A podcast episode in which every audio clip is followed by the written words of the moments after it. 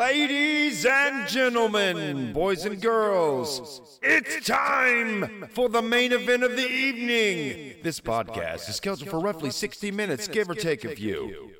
Now, introducing the principals. The man with the best beard in the business, Brian the Beast Eastlick. His tag team partner, Laura Abias, one and only true God King, Judge the Truth Die. They're the reigning, defending podcast tag team champions of the internet. I present you things about stuff.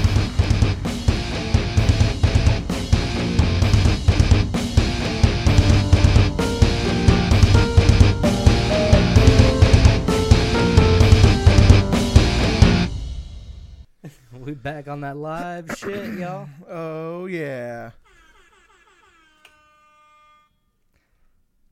Back at it again. Oh yeah. Um, we just want to take this time to apologize to you guys for not having a um, live podcast last Thursday. Um, some shit went down. We wanted to do. We we started. I was like, oh, maybe ten. Then I was like, oh, maybe eleven, and then just you know, motherfuckers just won't leave. Circumstances, man. Circumstances. Did you make good tips at least? Fuck no, dude. No. Do you have a bunch of boomers out there? Boomers. Damn, man. Fucking boomers don't like to tip. Which is. How dare you? It's weird that baby boomers don't like the tip, being that they created the stereotype that black people don't tip. Boomers. Some of them are racist. Uh, yeah, some. We'll go with some of them are racist. I mean, well, because you can't include a whole group. Because, like, you know, there's not, like, because No, not, understand that. because not all millennials are bad. You know, not all millennials are worthless, you know. Yeah, some of them create apps. Some of them are more like me. know. You talking about your brother? Like you compl- you like comparing you and your brother as millennials? Are we not millennials? Do we get a pass on that? I don't Please, know what please, can we get out of the millennial? what was yeah, but the the um the the generation after that's not that great either. Um, Stereotypically, of course. they're not any better. Um, oops, shit, I did typed in a different word. Well, not after that. Isn't the new one Millennial Z or uh, uh, Um, Generation Z? Yeah, something like that. Um, 1982 and 2004. So yeah, you guys were definitely millennials. Doesn't that make you a millennial? Yeah, like I'm at the like the very beginning of the millennial, which I guess they kind of split millennials into two, and we've talked about this before. So like, there there's like a group, but like a group within millennials, and that's like the very beginning of millennials, and um, basically I think I think it has something to do with um, I think it's something with they call it something like some some sort of millennial, but basically we came along with technology, so we seen technology grow and we're able to adapt with it, even though we're Oh, like grew, yeah, grew with it. yeah, we grew with technology because you had like shit like fucking like uh, NES and Super Nintendo and computers and all that shit. We we grew up as that stuff was coming out, so that's why we're able to kind of like adapt within the new technology. Pretty nuts. It is. That's crazy. And you and you shit. guys have always had kind of technology, so I mean that that's been that's that's good for your guys. Um, like, but well, like when you were growing up, probably when you probably weren't afraid to like mess with technology, were you? Or like, you probably like were able to like get on your DVD player or VHS, if you will. That was the thing is I just chose not to, man. The same thing with uh, writing in cursive. yeah, I swear to God, I cannot read or write in cursive. How do you I sign your name, man? print? You print your name? Yeah, Comic Sans, Like, dog. dude, I don't even think that's fucking legal on a contract, man. Yeah, they always say uh, you're supposed to sign here, and I go, yeah, I did. Print, sign, same thing. It doesn't mean anything to me. It's ink on a piece of paper. I showed up to the courthouse. Deal with it. Next thing you know, you're gonna just be writing an X on all your contracts. I'll do it. I'm down with an X, man. I sign an X. You guys deal with it. Fuck it. Yeah, man. Uh, No, and now they don't even teach cursive in school, which I say yee hee to that. What were we teaching kids? Like, be lazy enough to not pick up your pen? Sign your name in illegible scribbles because it's cool? Fuck that. Fuck it, dude. fuck it, we'll do it live. I told him that in the second grade, and I still say it now. Fuck cursive. What's this longhand? We rewriting the Declaration of Independence? no, you're signing your own goddamn name. You should, you should, you should write your name so that other people can read it. Oh shit. so how you how you like the new wallpaper I got on the computer screens for us, man? I'm digging it, dude. I got this. T- uh, tell him tell him what tell him why I switched the uh the uh the screensavers to. Well, right now I'm looking down the barrel of a Yukon Denali, looking real fine. You look into that shine, and I think you can even see the photographer. Yeah, then uh um, Screen number two, we got that Ferrari. That's not a Ferrari, bro. That's a Lamborghini. Oh my gosh, Dude, so remember we talked off. about that. We we were talking about that Lamborghini la- that is last la- last yeah. week. I remember because you're like I was That- like, you want the Denali? I'm gonna get the I'm gonna get the Lamborghini. No, I did misspeak. It, it was as simple as a misspoken word because now that I look at the headlights, I know it's a Lambo, and, and the fucking and it's um, hot. It's hot. and the doors, man, the Lambo doors. Is the Lambo the only one that goes up like that? Yeah. No, the, uh, there's other cars that have them like that. But um, remember in 50 Cent song, he's like, I put Lamborghini doors on the Escalade. yeah, an iconic piece. yeah, dude. yeah. I'm gonna shine, homie, until my heart stops. Go ahead and envy me.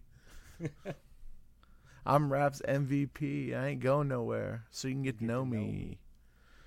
Yeah, get to know the podcast, guys. Yeah, dude. Get to get to know us. We're we're gonna we're gonna be there. We're gonna be we're gonna be level. We're gonna be like we're gonna be like up there with notorious podcasts. You know, from from uh, I don't even know what to say. From, not from zero to hero. We've never been zeros. You know. That's true. I guess just hero to icon. Is that what we're trying to go to? Oh, absolutely. I'll take that hardcore icon status. Hell yeah. Because, you know, when you got belts, you know you're obviously a hero. Yeah, you come after you come after these belts, man. I'll take whatever you got. Speaking of defending What the, do you got? A little bit of lunch money? Give it. speaking of defending the belts, what what uh how'd your show go Saturday? Oh man. That show went great. It was uh you know, me, Tiffany Beneman, and the great Dan Umpton came down and graced us with his presence. Dan Umpton. Dan Umpton. He's a he's he's the residential uh, larper and uh, Viking of Des Moines. Oh yeah. He's Des Moines bad boy. Renaissance man. We had, we had uh we had some shitty weather. We had uh, uh construction out front. Still, we man, had uh, still everything got that was construction going on out in front of the market. Yeah, we had everything going against us, man. And everyone who made it inside made some noise for your boy, your lady, and the prestigious Dan Umpton. Man, it was a it was a great show. Uh and I feel like I did really well, but I got to give a lot of credit to Dan because having him there, man, made me give not only hundred and ten percent, but like a hundred and like twenty five to thirty percent. Damn, and people are gonna be like, I mean- why I mean, don't you? wanna- Why don't you give that 130 percent every time? Is what they're gonna be asking now. I don't, but that's it's because I look up to Dan as a stand-up because I know he's a he's a true professional, man. He handles his shit. Uh, he makes people laugh, man. Even if you're not on board at the beginning, he brings it around and he gets you. And he's a, I mean, he's a true professional at his shit, man.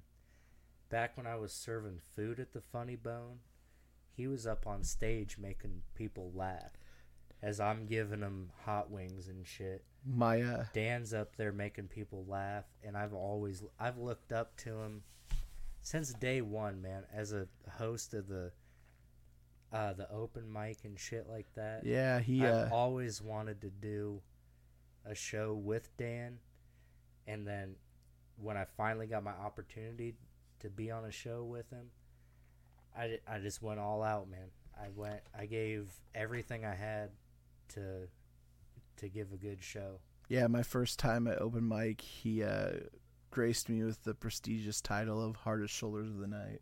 yeah, So yeah, that was good, dude. yeah, he Yeah, that was good shit. because I am a rather large dude. Like I don't know. Yeah, I got to give big ups to the Umpton. Tiffany did great.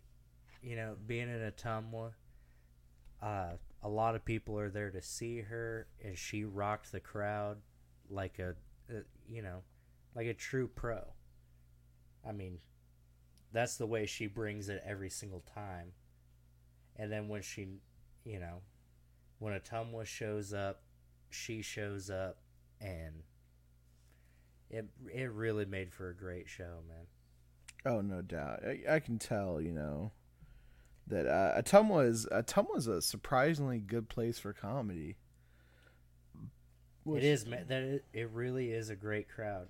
You can get away with, uh, it, like people talk a lot about like uh, things you can't get away with in comedy, and Mhm. Ottumwa really is a no holds barred of just be funny, and these guys are gonna like you.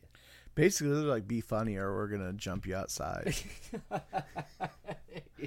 That's how I feel like With they that are. main road closed, you don't have far to go. You- they're gonna block you in, bruh. Yeah, I yeah I love doing shows at uh, the Market on Main. And they do a bunch of other shit over there that doesn't have to do with Yeah, they got a lot of comedy. music and shit on Market on Main because I see a buddy of Yeah. mine that does a lot of music there. Well, yeah, my boy Fuzzy with Garrison Rock. Yeah. They're doing shows over there. Uh, my buddy JP Jones, he has uh, my dad's friend JP Jones, and I I guess I'm friends with him on Facebook too. So, but like he does, um, he does a lot of um, band stuff or like um, music there. So, pretty Yeah. legit place. Yeah, man. I mean, if you're in the area, you got to follow him on Facebook. Uh, and check out all the stuff they're doing because it is constant that Oh, they're yeah. doing stuff over there. They need to bring back an open mic because I'd definitely go to an open mic and and you know tell them what market. Well, yeah, and they told me, uh, they told me last night there's an open mic on Wednesday nights. I was like, well, I can't do that. Oh, so they got Wednesday night open mics, huh? Yeah, Wednesdays. But that's my night with my boy. Yeah. Like I'm just chilling, man. Yeah, I might have to. to- I, I might have to hit him up then. Wednesday you night. You trying to ride solo and shit? Maybe. I mean, you did for a while, so. yeah. Show up on the bike, man. Oh yeah. Oh, dude. Pull I- right up to the front door, like. was Is that this the open mic, fuckers? right? Right in there, right? Have someone There open go, the door yeah. for me. Just uh, write it down into the bar. yeah. Maybe even pop wheelie. I am not my fucking dad. My dad, um, my dad apparently rode his motorcycle into um, the Legion here in town, and uh, did a burnout in the middle of the dance floor. Cause he's a wild motherfucker Damn. on his Harley. But me, I'm not so uh, not so ballsy with my Harley like he is. or was. Was uh, yeah. He don't even have uh he has his bike, but he don't he don't do nothing with it. He he hasn't even fixed it up or anything. It's been sitting for like twenty years, man.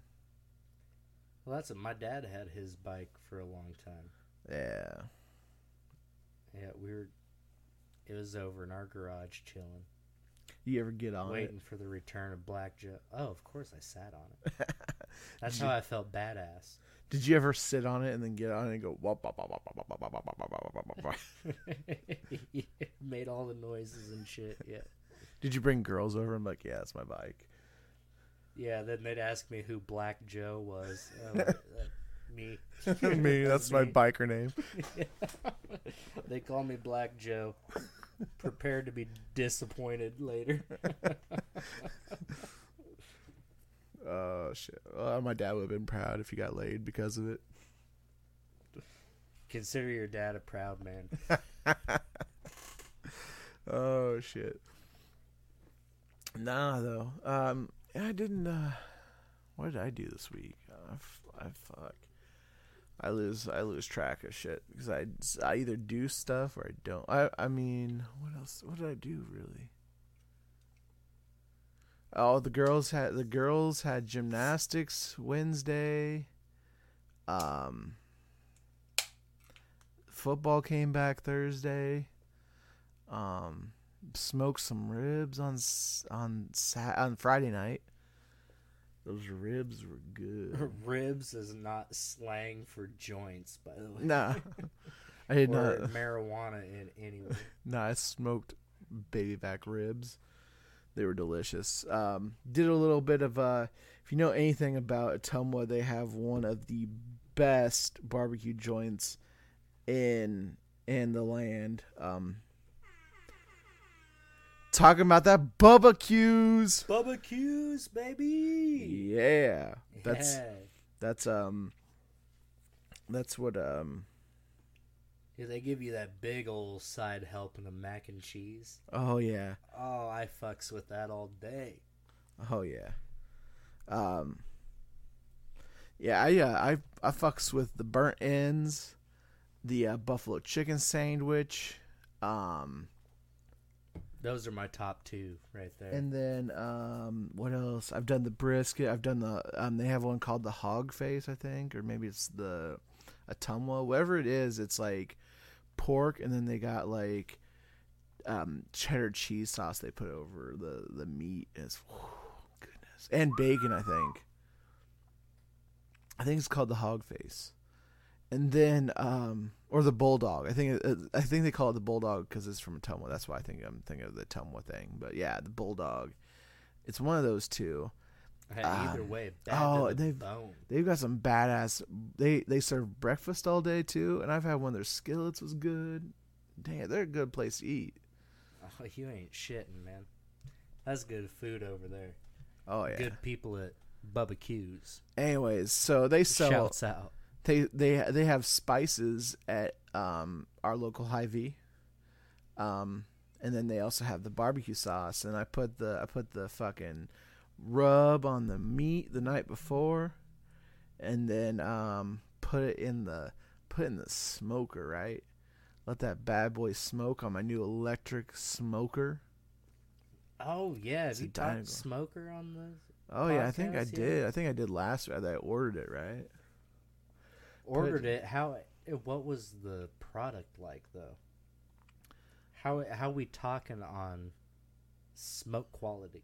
Oh, good, dude. Because like, uh, what you on that smoker? Like, I bought a s- like I I thought I was gonna I thought I was gonna have to buy like its own smoke box. So I've got like another metal tin thing that I can put us like I can put wood chips in. But like you smoke you uh, soak those wood chips like you would in a normal one, and then they fucking heat up and fucking smoke that bitch out. Damn, man. and then uh so yeah it's in it's it's got bluetooth range on it so like i can have it bluetooth to my phone tell me what the temperature is of everything it's got a meat probe too you fucking put it in the meat while you're smoking it'll tell you what the temperature of the meat is inside damn God damn. Yeah, I remember back in the day, one of our favorite, uh, mine and my dad, our one of our favorite commercials to make fun of was the one that said, uh, the uh, digital meat smoker. we used to make fun of that thing all day, and now it's a real thing. oh yeah That's so crazy, man. dude it, but it it um you like you turn it on and then you have to hook your phone up to it and then you set the temperature on your phone and then it starts fucking cooking um there was a bit of a, a deal with mine though because the um the door hinge is um it's slightly ajar so there was like heat leaking out. Took some fucking flex tape you know what i'm saying? Fucking Yeah. sealed that bitch up. She stayed at temp then Attaway. like your boy don't know what he's doing with that ingenuity Yeah, dude. Finding victory through adversity. Got Exactly. nothing but respect for that. That's why this podcast is gonna succeed because we're all about we're two guys that know how to face adversity. Hell yeah. The the they like the the smoking gods were like, let's throw a challenge his way. And I and I I overcame it. That's what I'm talking about, dude. So I smoked him for That's like good shit. smoked him for three hours. Um, put him in some tinfoil for an hour. Unwrapped him from that tinfoil. Put a little bit of Q's barbecue sauce Oh, oh, oh, man. on it, and then I uh you hurting me. yeah, and then uh then we uh cooked him for about another half hour, and uh yeah, loved it. My boy loved them. My wife loved them. My two daughters, we smoked hot dogs. I smoked hot dogs in the smoker for for like an hour. You you can smoke hot dogs for like an hour in the in the smoker, and they turn out pretty good. That's tight, man. That's that is cool as shit. We're putting dogs in here. Hell yeah, dude. Um, like you can also smoke um like sausage in there, like make um home your own homemade sausages and stuff. Because I think that's what my dad does with his.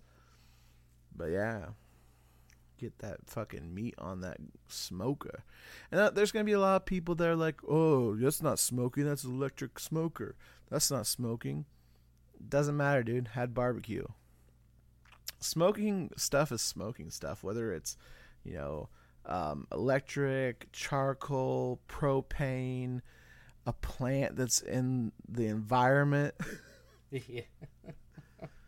smoking, smoking.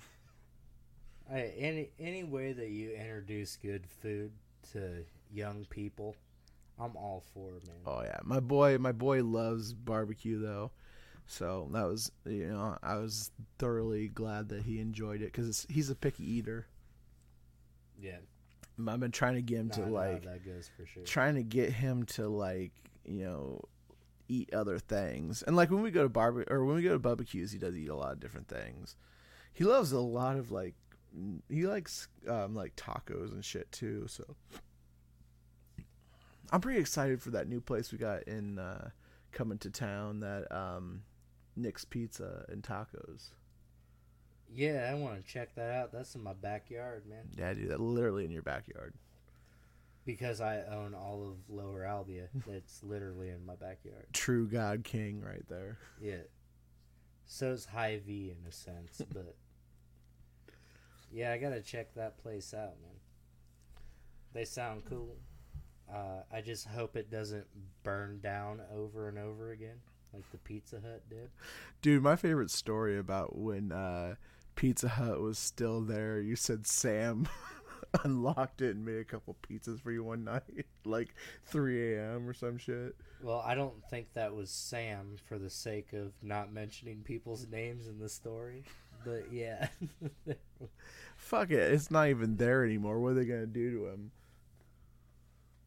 Give him more material to write with. I, yeah. But yeah, we had uh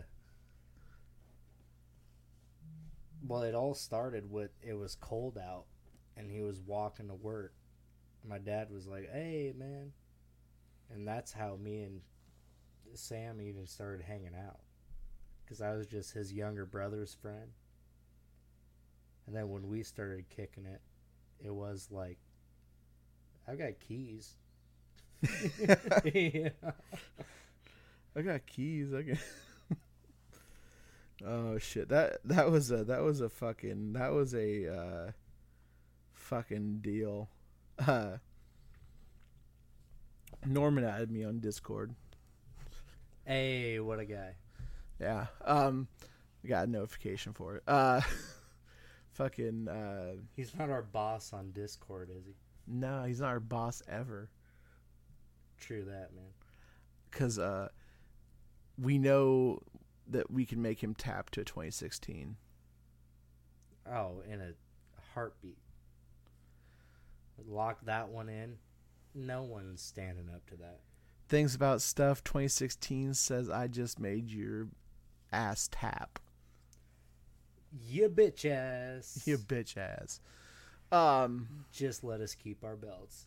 how you like having that picture up there? Does that make you like feel you got your eyes on the prize? Yeah, it is an eyes on the prize scenario, man. I want that uh I want that Denali in my driveway. Damn straight. Uh, The Ferrari still scared Fucking said Ferrari? again. The fucking Lambo. The Lambo scares the shit out of me. Cuz I know I'd hit the gas and hit my neighbor's house like at the same time. But this Denali over here, that's a head turner, man. dude, are you gonna put uh spinning rims on that bitch? Or do you feel like that's a Ooh. early 2000s thing? Yeah, the spinners are a little gaudy for me. I might go. Chr- I would go chrome though. Cro- I would chrome them out. I get them real shiny. I you wouldn't would murder it the- out? Could you imagine it murdered out? All black, Uh, everything. I'm re- I'm really into it, but I like the I like that sh- the shiny chrome accents. so you would add more chrome real- to it, huh? Like I mean, that's a real head turner. you're though, talking man. like chrome side steps on that bad bitch, huh? yeah, I'd come in with my yeah, with my black piece and then just be shining. And It was like it kind of like how uh, Mike Jones said. You do that. I stay flossing in that can of paint. My paint would be black, but then I'd have those chrome accents that really. talking like those really door you know handles would be those door handles would be fucking chrome pieces too. I would like them to be. You can do anything, man. It's your it's your dream Denali, man. Oh yeah, I'd throw some, uh, the chrome pieces on there. You know what I would it- do? Watch my eight-year-old yank one of them off because he's not pulling at the right angle. You know now the the Lambo would be uh yellow with black. You know why? The hacks, Them fucking hacks. them hacks, baby. Dude fucking rolled over fuck steamrolled fucking Rutgers, dude. Well, they put it on them, man. They said, "Fuck a you, Rutgers." Oh, yeah, a shutout's a shutout. But when you put thirty points on it, Yeah, like was it was it 31? Fucking enough points. They were playing go back to whatever city you play in and rethink some shit. They were uh they were Oh, hey, here's another thing. Find out what a Rutger is. Rutgers is the talk to us. college. Uh, They're fucking. I don't even know what their fucking mascot is, That's what I'm saying. Is what is a Rutger? dude. Uh, If we're not talking about the football team, what's a Rutger? I challenge their football team to look themselves in the mirror and say, "What's a Rutger?" Rutger is. Uh, I want to say Scarlet Knights, but I don't think they're the Scarlet Knights. They're fucking. They're fucking. Um, Rutgers. Find out what a Rutger is, and then hey, Indiana, find out what the what the fuck a Hoosier is. it was thirty points. You're right, but fuck, we've put up thirty-eight and thirty points in back-to-back games. This next game is gonna be where we fucking find ourselves. We gotta play Iowa State. Oh yeah, and they uh they almost lost to you and I. Mm-hmm. But I was saying that while the game was going on, I was like, they got to buy next week. They're just not showing off their playbook. Yeah. Is the only reason this is close. Yeah, that fucking they Uh, got a good coach there. As much as I hate to admit it, because I hate to give fucking Iowa State fans any credit. You know who, like, really the biggest asshole person you can think of? You know what? Who they're fans of? Nebraska. Iowa State and the fucking Kansas City Chiefs.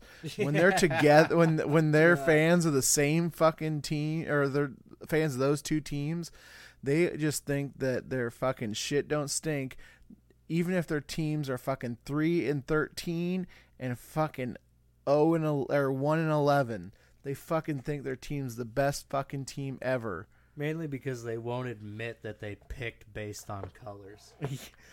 Yeah, they're You both fucking asses. fucking red and gold. Fuck that. You think you look good in red and gold, and you're gonna try and act like your team's better than mine. Like I Kid think rocks. But At one time, I think they were probably Hawkeyes fans, but then they got married, and their wife's like, "I don't like black and gold. I like red and gold." So you know, they're like, "Well, I'm gonna fucking. I guess if I want to get laid again, I'm gonna have to be a fucking state fan." yeah, But you know who the most badass fucking fans are, right? I would have to say Hawk fans, uh, Raider fans. Hell yeah. fucking intense. Exactly. Hawkeye fan and Raider fan.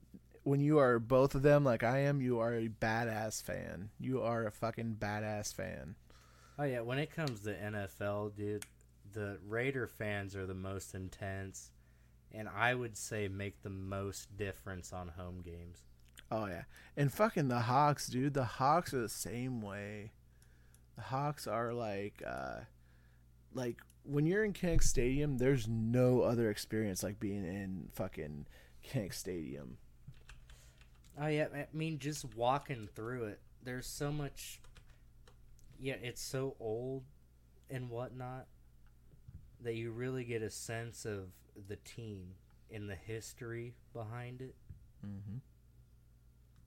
And then the Hawks come out and are just, I mean, since I've been watching them, this Kirk Ferentz era, man, turning two star recruits into fucking NFL draft picks. Yeah, dude, fucking two and three star recruits, and uh, oh, and like I said, I think I said this last week, but we've got fucking five high school wrestlers that they when they went to state in Iowa, they none of them. They, there was two first place, um, uh, two first place, and those are our bookends. And then our guards and center, I think, are the the guards and center are second and third. They each got second or third. So that's fucking nuts. Give it up for wrestlers. Yeah, in what now? What? They were first, second, and third, and what now? The Iowa High School State Wrestling Championship. One of the best high school tournaments for wrestling in the nation. Yeah, we got some bad boys up there, man. Yeah, dude. So our, and then we've got we've got I, I saw another thing. We've got sixteen high school wrestlers all together on fuck on our team.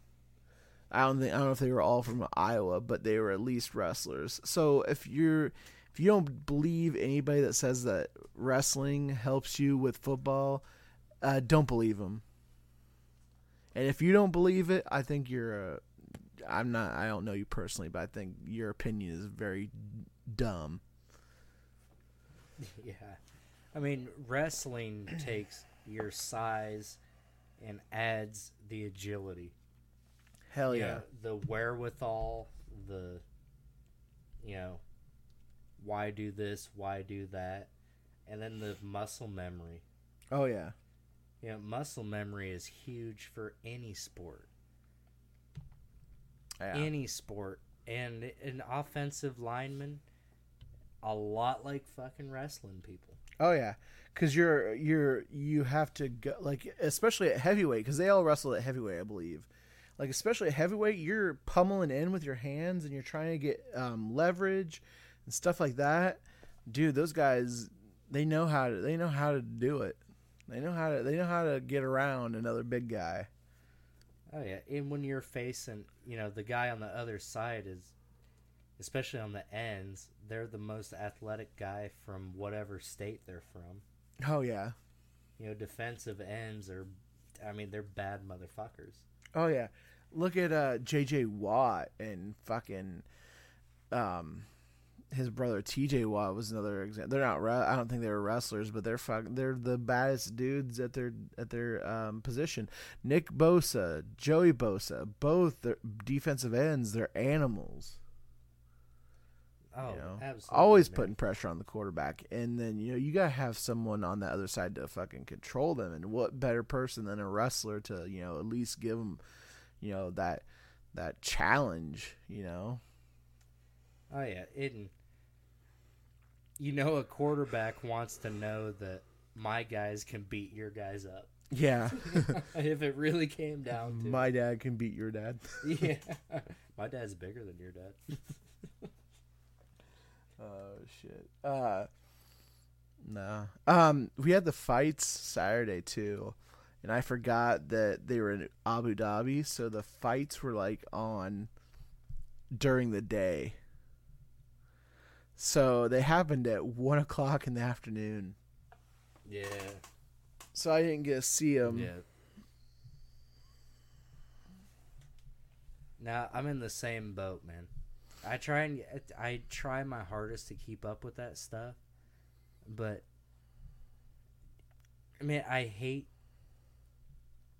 and not to make a big issue out of it, but I hate the direction that the UFC is going down, where it seems like they're the business moves they're making do not benefit the fighters Yeah. and they also like with i mean being on at one o'clock in the afternoon uh and then this deal that they have with espn and the espn plus app Oh yeah. And then i don't it doesn't benefit the viewer either and the I deal don't, with I don't like the route they're going their down deal with I love Reebok, US their deal with Reebok's bullshit too because now fighters can't put fucking sponsors on there. The fighters aren't going to make any money. Yeah, and that's huge. Fighters having sponsors, uh, they have that like in the NFL, baseball, any other professional sport. They had guaranteed money, and then doing away with sponsorships on shorts. Yeah. You know the old NASCAR trick, Yeah. having all those sponsors. They don't have that anymore, and from what I see, the UFC is not reciprocating payment to fighters who would otherwise have a uh, like a safety net, Yeah. if you would say that. They get like they like I mean I know they have like they wear the shirts to the ring and after the fight and they drink or have the drink in their hand and shit. But it's not the same. You can't put like you can't represent like five or six different sponsors, you know, after a fight cuz you only have probably like what one shirt that's like that fucking company's logo and shit and then you have maybe their drink too. I just yeah, I don't see the benefit of the fucking Reebok short shorts and shit deal. I think Well, it's like, th- and that's what I'm sure Dana White sees the benefit of it. Yeah, because he gets the money But- from it. Exactly. But what what frustrates me is that I love the sport.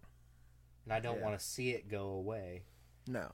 But unless you have bad motherfuckers like the Diaz boys, these guys coming out of Russia, these Khabib. younger guys are going to be like, "Oh, you mean I can't make any money doing this? I'm not going to do it." And then we're not watching UFC fights anymore, and that's what frustrates me. Yeah. Well, I don't remember who we picked, but the the fights ended up um, being pretty. Looked like they were pretty good. We had some knockouts, some decisions, some submissions. Um, the first fight on the card, the main card was. Um, I don't, did we pick Carlos Diego Ferreira, or did we pick um, Mairbek Taisumov? I can't remember, but um, I'm trying to think. Uh, I feel like we did pick that one. Uh, Ferreira. eh, this one, the first one, I'm not sure of, but the next one, I'd know, I'd know which one we picked. Did we pick the uh, on the first fight? It was um, Carlos Diego Ferreira who won that one by decision in round three. Um, the next fight was Curtis Blaydes and Shamil Abdurmakirmabov Yeah, and I know we both had Blaydes. because we couldn't because we couldn't pronounce the other one. yeah, content purposes, we picked the other one. no, I know for sure we both picked Blaydes yeah, to win that one. and he, and he won that it. by KO, TKO. that's d- that's what I'm talking about the frustration with the organization not handling things right Yeah. is we got some bad dudes in here right now and we got to treat them right And Treat yeah, yourself. Blaydes showed up and did his thing man Then uh, the next fight was Islam Makhachev versus Davy Ramos. I can't remember. I think I picked Ramos on that one. um I was just gonna say I think we split on that one Yeah. Did you pick Uh, Islam then?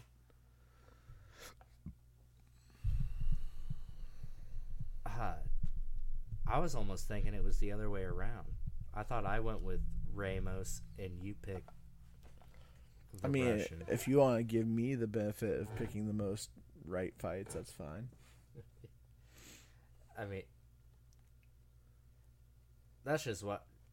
Yeah, I I'm trying to think back on the the fight card, uh, and how we did it. I felt like this one we were split on, and I felt like I was going for Ramos because of the experience, and then I was thinking that you picked Islam because of, uh, you know, He the one loss and the, uh, and the momentum and stuff. Yeah. Um, the next fight, which was the co-main, was uh, Edson Barboza versus Felder, and I think I picked Barboza. Did you pick Barboza? Yeah, yeah, we definitely got that one wrong. I guess like, but dude, how would you pick against Barboza? dude's an animal. I, I mean, anything I've ever seen from him, I'm not picking against him. I'm sure he's gonna be. He's gonna have another opportunity. And he had beat Felder before, so Yeah, yeah.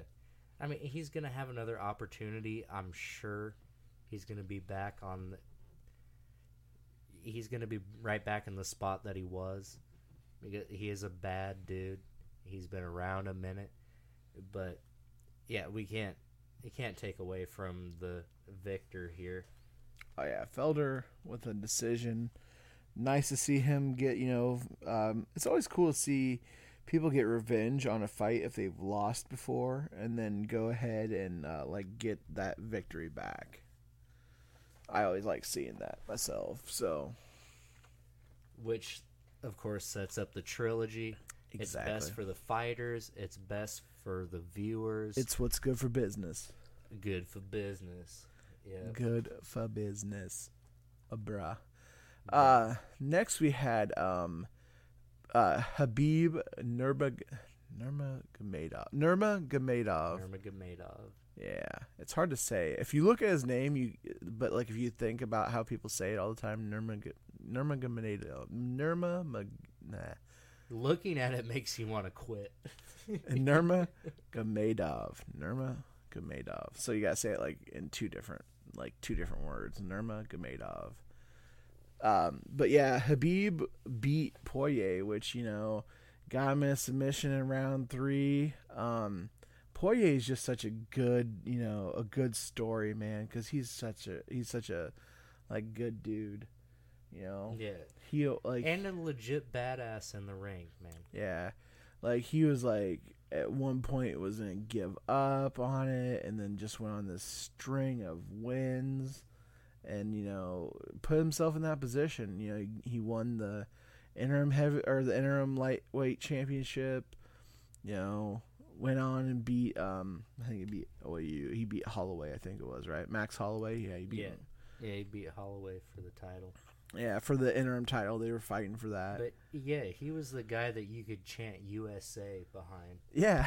I mean, I was all about it, but I'm pretty sure we both yeah, Khabib. him.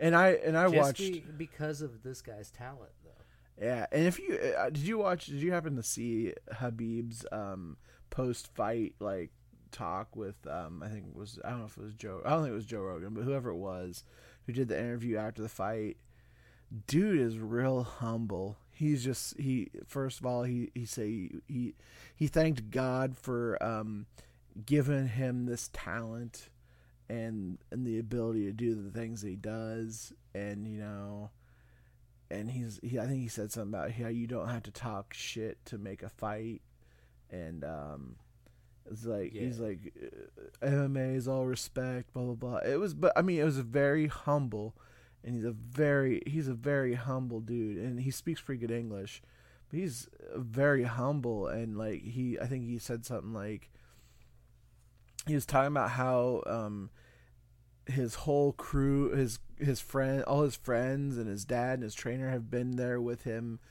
from day one and stuff like that. And how he's like, he was just talking about that. And I was like, man, that's that's a really good guy, but I still want Conor to beat Uh, you. I mean, absolutely though, man. It's like a lot of fighters, they get they get caught up with building up the fight. Oh yeah, because uh, it, if you think about it, when you're in that position, you want all eyes on your fight, oh yeah, but uh, what guys like that might not realize is fight fans get it. You're a badass going against a badass, oh yeah, and that's why we're tuning in. Yeah, and the whole like the shit talk this and that you're gonna catch extra eyes for sure. Oh yeah, because people find it on the internet or whatever because you did that. But i have nothing but respect for the guy who's like i'm gonna go in there and, and do my thing. And then when it's over with you know the humble roots it, I, it speaks a lot to the midwest i think yeah, i think our midwestern people get that yeah. uh, people who can go fight each other and the next day be best friends.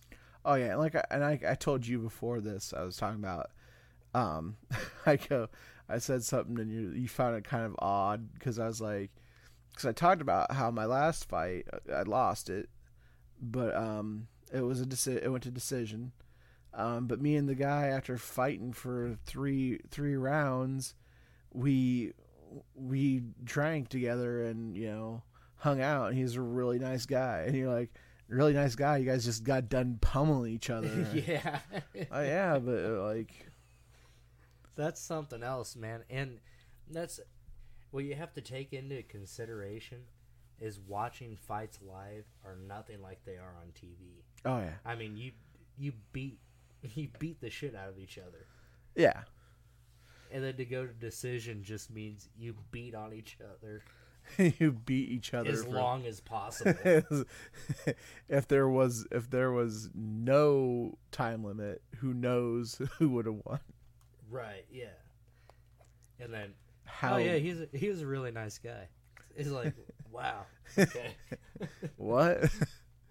but no, like you would get done fighting, and then you like basically you would like you would like talk or something afterwards and stuff. So I think the only time that didn't happen, uh, my first fight, I talked to the guy afterwards. Really nice guy. The one that I put in the crucifix position, like I said, like where I had his arm pinned down and his other leg, his other arm between my legs. I was just pounding him with my left hand. I call that the schoolyard beatdown. schoolyard schoolyard beat down. No, he was really cool. I talked to him after that. But the second fight, um, the guy I fought there, um, just because I think he felt like he could have beat me that first fight, he didn't say anything after after the fight. Then, um, then after the when we fought for a second time, he talked to me and he's like telling me that I was tough and everything like that, and I was like, thank you. And uh, then the fourth fight, I didn't talk to that guy because my gym that I trained at, they're like they didn't like him, so like I was just supposed to put the beat down on him. So well, kudos, man. you know, it is what it is. Um, then that last fight, like I said, I talked to him afterwards. It was it was pretty cool, pretty cool guy. So, and he ended up beating my buddy a week later for a title belt. So. So he was pretty good. So I went out, I lost my last fight, but don't have no regrets. I occasionally think about like doing a one-off fight, but then I'm just like, mm, nah, nah, I'm good. Yeah, I mean, there's a lot at stake going into that ring, man. Yeah, There's and you want me to, you want you're over here trying to get me to fight Brendan Schaub. I'm like, nah, dog. Well, like I said, there's a lot at stake. One of those things being Yukon Denali. I mean, I'm sure Brendan has a Yukon Denali that you could probably drive around. I'm on my own, man. uh shit nah but uh that kind of this kind of leads into what we are going to talk about next but fucking uh so i watch a lot of Jens Pulver Jens Pulver's stream on uh twitch Yeah, shout out fighter to turn twit, uh, Twitch. Twitcher. yeah yep uh he um he was saying or he was um he watches a lot of street beefs on fucking his channel and so i've been checking out a lot of street beefs on fucking youtube And dude, I've been on street beefs for a minute, man. I've watched so many street beefs. the, the what's crazy about street beefs is like, dude, these guys are like, I watch them I like their form is just so bad. Well, yeah, and that's the, the thing about street beefs is it's uh it's a very low budget uh amateur fighting. They have a YouTube channel that makes these guys you know uh you know half-ass famous or whatever. Mm-hmm. But some I mean it's always on grass. They never know you. They they never say their real name. It's always by a nickname. Yeah. Fucking- They do the nicknames. They do stuff like that. The ring never has a mat down. It's always over grass. Yep. And then they'll do the MMA stuff. Yeah. And there's boards up with other fighters' names on it. yeah. I mean, it's it's as janky as it gets with but they treat it like it's a legit promotion. Yeah. I mean, it, it's, you can tell that it's in somebody's backyard. but they're making so. They gotta be making so much cash off of it. But the fires, I'm sure the fires don't get any money. It's probably mainly I can't to imagine so. It the probably YouTube, mainly going to the guy that runs the deal. Yeah, I mean on the YouTube hits, I imagine whoever's running that has a good stack of cash, but not enough to pay as many fighters who go through there. Oh yeah, there was Boxers, and then they do the MMA stuff. There was, uh, I think, um, so going back to Jens Pulver, there, he's, um, you know, he was in the UFC, went by the name Little Evil, you know, fucking badass left hand, fucking put you to sleep. Uh, he's gonna be refing. He's going out there um, the 14th, I think, of this month, and he's gonna be um, out there, and he's gonna do some refing and stuff like that, and just kind of, I guess, working with them, I guess. But it's pretty fucking badass to uh, like and we've watched some of these fights and just like on his channel and um these guys they fucking they throw everything's a haymaker Oh yeah, but that's that's the nature of the fighters that they have. I mean, they're amateur fighters. yeah You'll see a guy, especially in the boxing matches. You'll see one guy beat the shit out of the other guy, and then vomit out of exhaustion. oh yeah His body, you'll see one guy winning the fight. His body shuts down. He starts vomiting. Yep That's crazy. dude. They have stoppages due to vomiting, and most of the time, it's the guy winning the fight will start puking, and they give Oh, it yeah. to the other guy because he can't. He's too exhausted, and he Oh, can't yeah. do nothing. um yeah there i don't think i think the rounds must be like what two or three minutes and they only have like two rounds two three rounds Right? Yeah. So it's like, yeah, I've I've uh, watched these, and I'm just like, you watch him, and he he'll just fucking swing, and they'll put their head down, which is like something you do not do when you are a fighter. You always want to see if something's coming in.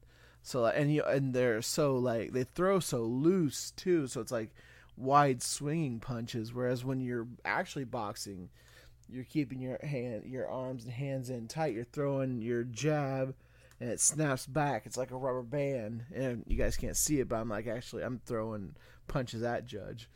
Watch I out! I thought I got hit there for a second. but you know you My throw that- toes were tingling. you throw that hand you throw that hand out then you gotta act like it's a rubber band it comes right back so it helps you defend from getting hit in the face and but these guys are just like they come down they come in and they've got their hands like wide apart and then they're just like the bam they're like throwing it and they got their hand their head down looking at the ground.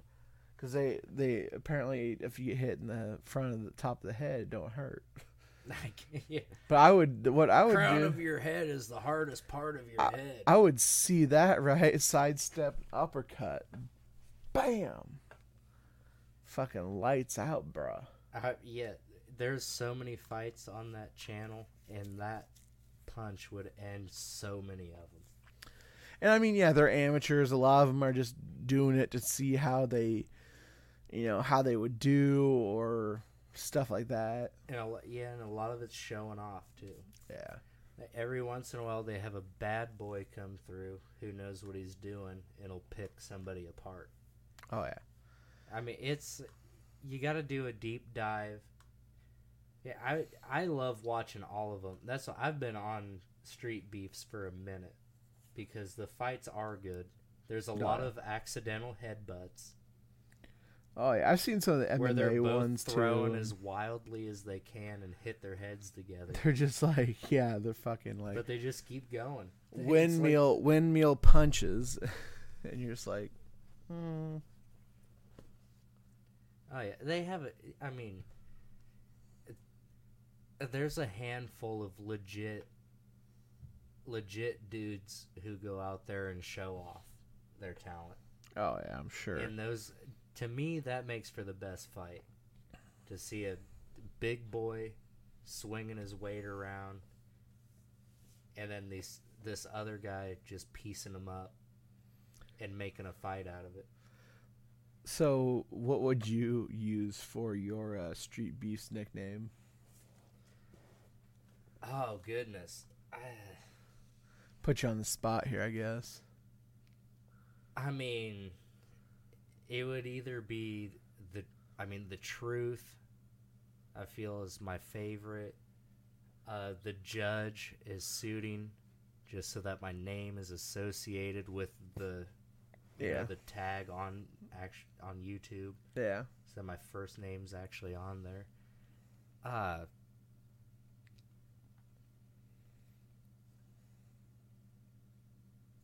I don't know. That's where I'm at. Uh, the, the truth, the judge, but I can't get past that. You have to be able to win fights. Hmm. Otherwise, you get, you know, you get a handful of clicks, Yeah. and then if you get knocked out, you're done. You know, you have to be, you got to be good enough to move on, and be on a handful of them. Shit like that. I'm thinking that I would be like, you know, obviously like the Beast from the East would be like obvious, an obvious one. But like the other day when I was, uh, I was thinking, I was like, man, I'd probably do something funny like old Gregg. You ever seen the fucking sh- that fucking clip of uh, it's from a fucking British television show. Old, I'd do old Gregg, and then after I after I knock someone down, I'd be like, "What you doing in my waters? What you doing in my waters, mother liquor?"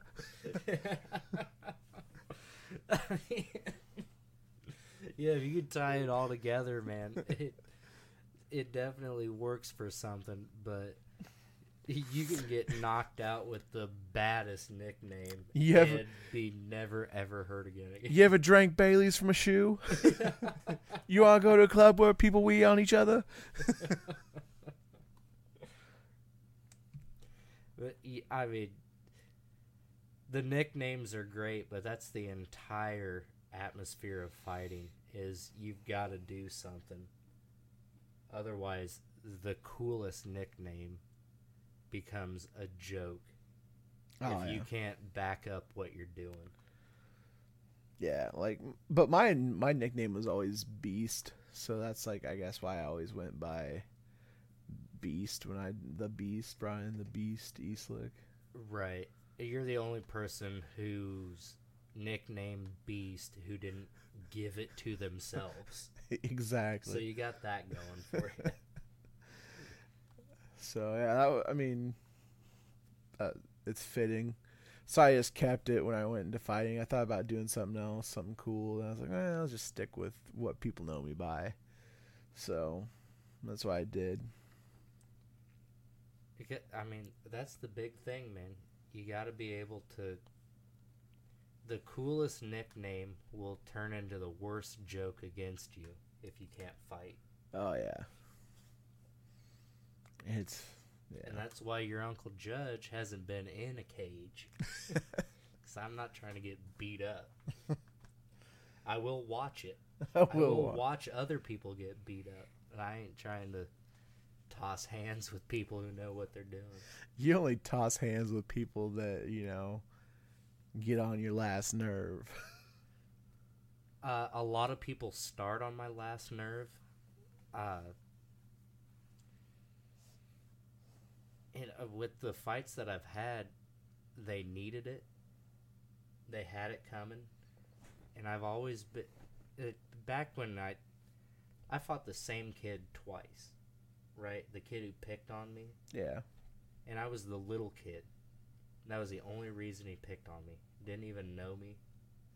And then the way I see it is he need that kid needed the smallest kid in the school to knock a couple teeth out of his mouth to be like, "Hey, you're not bad, you're just big."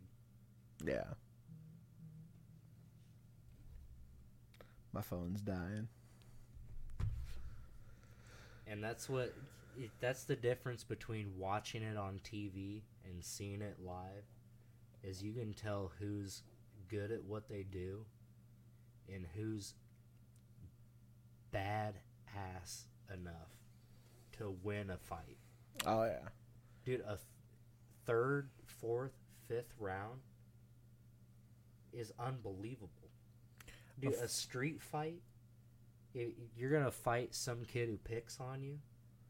That may last a minute tops. And that's a long fight. Oh yeah. you're pitting against each other for three minutes at a time, it takes a bad mofo to, in the closing rounds, be tough enough to impose their will Oh yeah. and make that difference late in the fight. I mean, that's it's crazy to think that you can fight someone for three minutes. Yeah, like I don't know, like my I only had my last fight was the only one that went all three rounds. The other four were I I won in the first round. But that one that I fought in the third round, I was I was in good shape and we were fuck, we always trained to go into the third round. Like my cardio was good. Except for my second fight. My second fight was the only one where my cardio wasn't that great. You'd have to, or you're fish in a barrel, man. Yeah, you get you're like, and you're just like, and if it's a it's a fucking it's a trip out there sometimes, you know, because you're like, like you're you've got all this like I had this nervous energy before I would go out there. And I'd be like, whoa, you know, I was like, man, I'm gonna get in this cage with another person and uh, what if I get what if I get knocked out? What if I do this? What if I do that? And you know, I've trained for so long for this because I would I would you know I didn't take fights boom one right after another. I would take fights like uh, you know a couple months away. I wasn't Yeah. one of those guys that fought every weekend in Iowa when you could really do that. I mean, there's people probably that still kind of do that, but I was one of those guys that would train for my fights because I didn't want to get, you know, my ass whooped. And I, I was, you know, I was undefeated. I was four and zero for a while, and then I lost my last one. But it's just nuts to think that you go in there and you're gonna fight someone that you really don't have a reason to fight. Oh, absolutely, man. Then I'm gonna throw, I'm gonna throw hands at him as hard as I can, and legs if you're if you can if you can do that. I could I could never throw a head kick, but yeah, That was an, until I was eight or nine years old. I was pretty sure I was going to grow up to be a ninja. well, So I did a lot of karate. I'm still not banking on the head kick in a fight. No, but you But got yeah, you man, got mad nunchuck skills, Catch me with my nunchucks. Ah, Hank. But yeah, man, that's the biggest difference between someone who's good at fighting and someone who is bad to the bone is round two. Yeah, Coming back out to fight somebody. yeah, And you that the big thing to people who watch these fights is you got to go live. Uh, if you can, if you can, sit close enough to to really hear everything that's going on. You realize the the torment, the yeah how tough someone is when you hear their head bounce off of the the mat, which at that close sounds like a stage. You know, yeah. Um, I had to look it up because I couldn't remember what it was, but Dan Gable has a really good quote on this. And um, he said the first period is won by the best technician, so the person with the best technique. Um, period two, or the second period is won by the kid in the best shape. So yeah, you're when you're dragging them into that into that into them deep waters, you know, second, third round. You know, you guys watch it and you're like, oh, fucking second round, a three round fight's nothing. A, a five round fight, yes, would be uh, uh, great, but like in, when you're in the cage, you're on the wrestling mat. You know, four minutes or six minutes is a long time. So the first two minutes being won by the person with the best technique, yeah, I definitely agree. In the second period, you know, you're you're you're still you're you're getting there. You're getting where you're, you know, getting tired and your body's been constantly moving. Just like in a fight, you know, you're constantly moving. You're you're you're uh, circling, you're throwing jabs, you're throwing straights, you're throwing hooks, you know, maybe you're shooting shots, maybe you're trying to hold someone down, maybe you're trying to get up. You're constantly moving, right? So four minutes of doing that, maybe a, a minute in between to rest. A minute's not that much to catch your breath.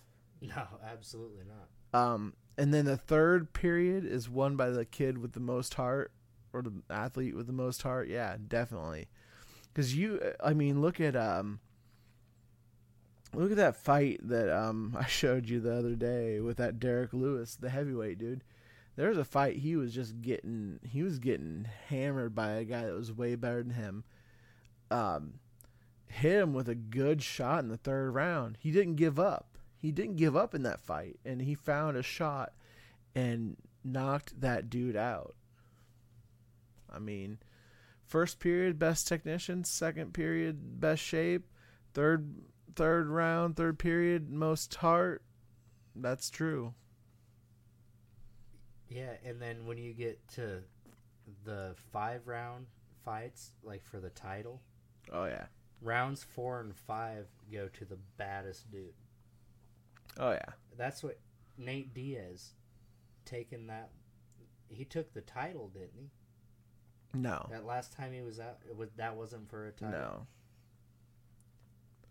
Anyways, you got it. when you get into those five rounders, when you get to four and five, it, the baddest will come out on top. Oh yeah. You know, the guy who can scrap and keep coming back for more. Oh yeah.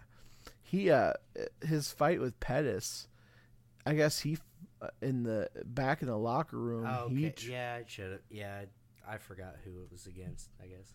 Yeah, when he fought Pettis in the when he fought Pettis, he sparred two rounds in the locker room because he wanted to be he wanted to be putting the pressure on like it was the third round, fourth round, fifth round of a fight.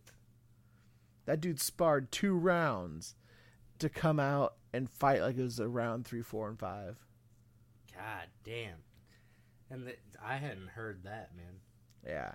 But the Diaz bros, they are bad, dude. Oh. They're as bad as it gets. Did you hear that they're gonna have Jorge Masvidal versus Nate Diaz at US two US UFC? I think it's two forty two, or not two forty two, two forty four in December. Um, I'm pretty sure. Is Jon Jones gonna fight in December too? I don't know. UFC. That would be a I think- super card. Cause no, because I think Diaz and Masvidal is the main event. Yeah, it's the main event. The co-main event is our my boy, my boy Derrick Lewis is gonna be fighting. I'm my excited about gosh, that, dude. dude. That's that's gonna be a good one. We've got to find out how to pirate. I mean, buy this pay per view and uh, see this shit happen. But yeah, the Diaz. I first started watching the UFC when Chuck Liddell and Tito Ortiz were pitted against each other, and it was it was great for business. It made for great fights. Uh, the un, you know, the undercards, co-main events were great fights. Uh, you, know, you had Rashad Evans in there, who ended up knocking out Chuck Liddell. Yeah. Uh, Did that the was that was that when he was like, "Oh my god, my bad, my bad." That yeah, that's the best is when he knocked out Chuck Liddell and did that like, oh, I'm sorry, my bad. Was this your boy? I genuinely sorry. Made those kind of uh, gestures like, oh, me? I'm genuinely sorry that you didn't want me to knock your boy out. Yeah, Chuck Liddell though he there toward the end though he was so easy to knock out though, and I mean it comes from him battling for so long that just you know time had taken a toll on him. Those hits had taken a toll on him. His chin wasn't what it used to be. I I mean, and he was one of those who would overwhelm fighters. That what it took was someone to take a step back, figure out the formula, and that's exactly what Rashad Evans did. Yeah. And Rashad was a bad dude for a minute too, and then uh, fucking Lyoto Machida figured him out, and then Machida was a bad dude for a while. Oh, he was untouchable for a minute. Oh yeah, and then he um, I, I figure I just realized I say oh yeah a lot. Oh yeah, I say go on with it. Anyways, I'm all for it. uh, yeah, then Machida lost to I can't even remember who Machida lost to, but yeah, and then after Machida lost it, just Mach- like I don't think there was anybody until Jon Jones that came that was the baddest motherfucker at that weight class because that weight class is full of the like pound for pound best fighters in the world. Oh, yeah, that's what puts asses in the seat. Is their Is the light asses in seats? Is that weight class? And what Jon Jones brings to fighting is creativity. Yeah, I mean, he can th- he throws just about spinning every strike. spinning there elbows. Who fucking throws a spinning elbow? And what about that ducking when he would duck and then come up with the Yeah, lead elbow? Yeah. I mean that's fucking I unheard mean, of. you can do about any strike that you've thought of that you can think of that's been seen in the UFC. He's done it in his fights. Yeah, he can he can literally do about every every punch that is possible like and kick too. Yeah, I'm sure he could do a cartwheel kick. which would be tight. Which makes me what it makes me want to root for him so badly.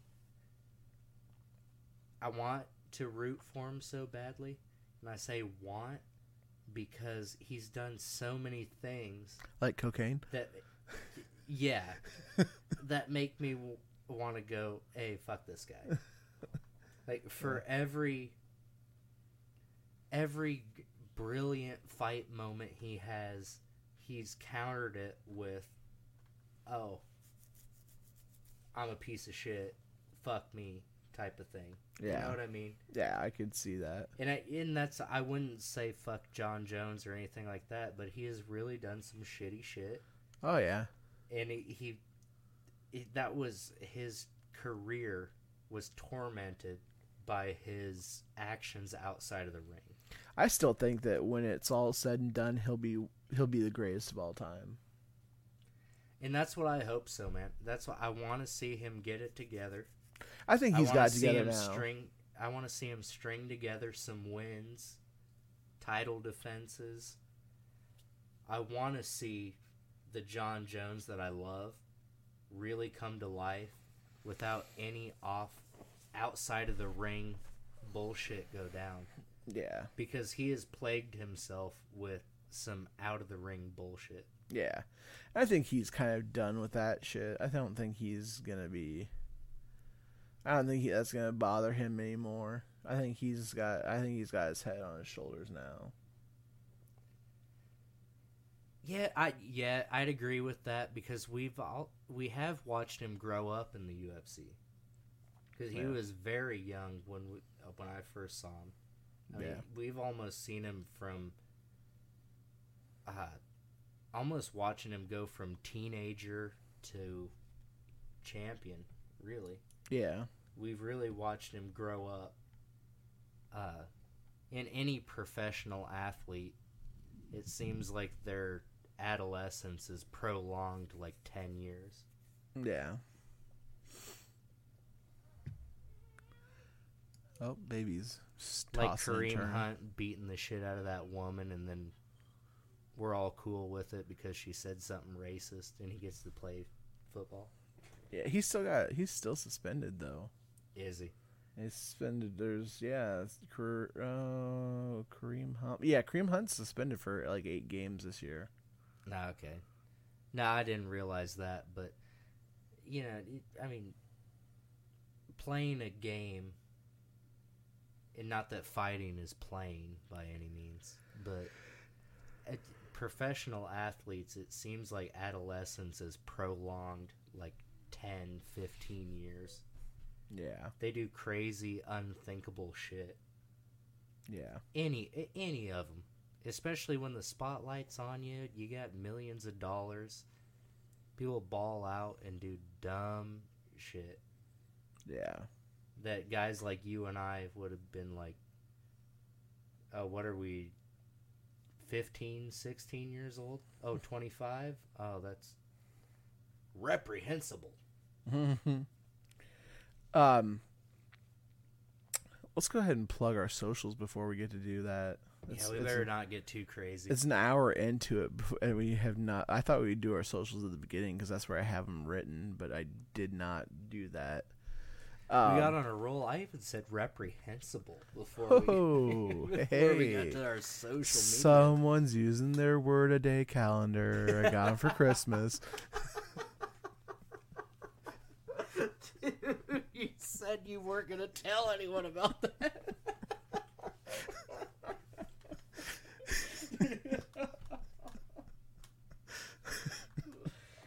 God damn it! All right, let's do word a day. Oh shit! Tell Whatever. Let's do our socials. tell the people where we can they can find us at on Facebook. hey, man. You guys are gonna find us on Facebook at facebook.com slash things about stuff podcast. And our Instagram is at Things about stuff podcast. That's right. Um, you can hit us up on Twitter too, at podcast underscore TAS. The TAS stands for Things About Stuff. Um, I post some shit on there. Um, I posted some pretty hateful shit to Antonio Brown this week, uh, yesterday, and today, because fuck that snake piece of shit. Uh, anyways, you can find us on Twitch too, twitch.tv slash things about stuff podcast. Um, we're going to try to get on this Thursday again.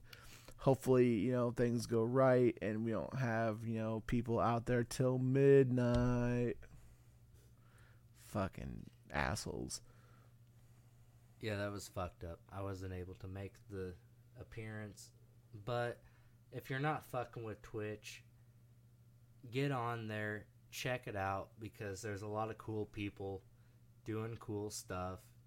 They're playing video games just like we all do.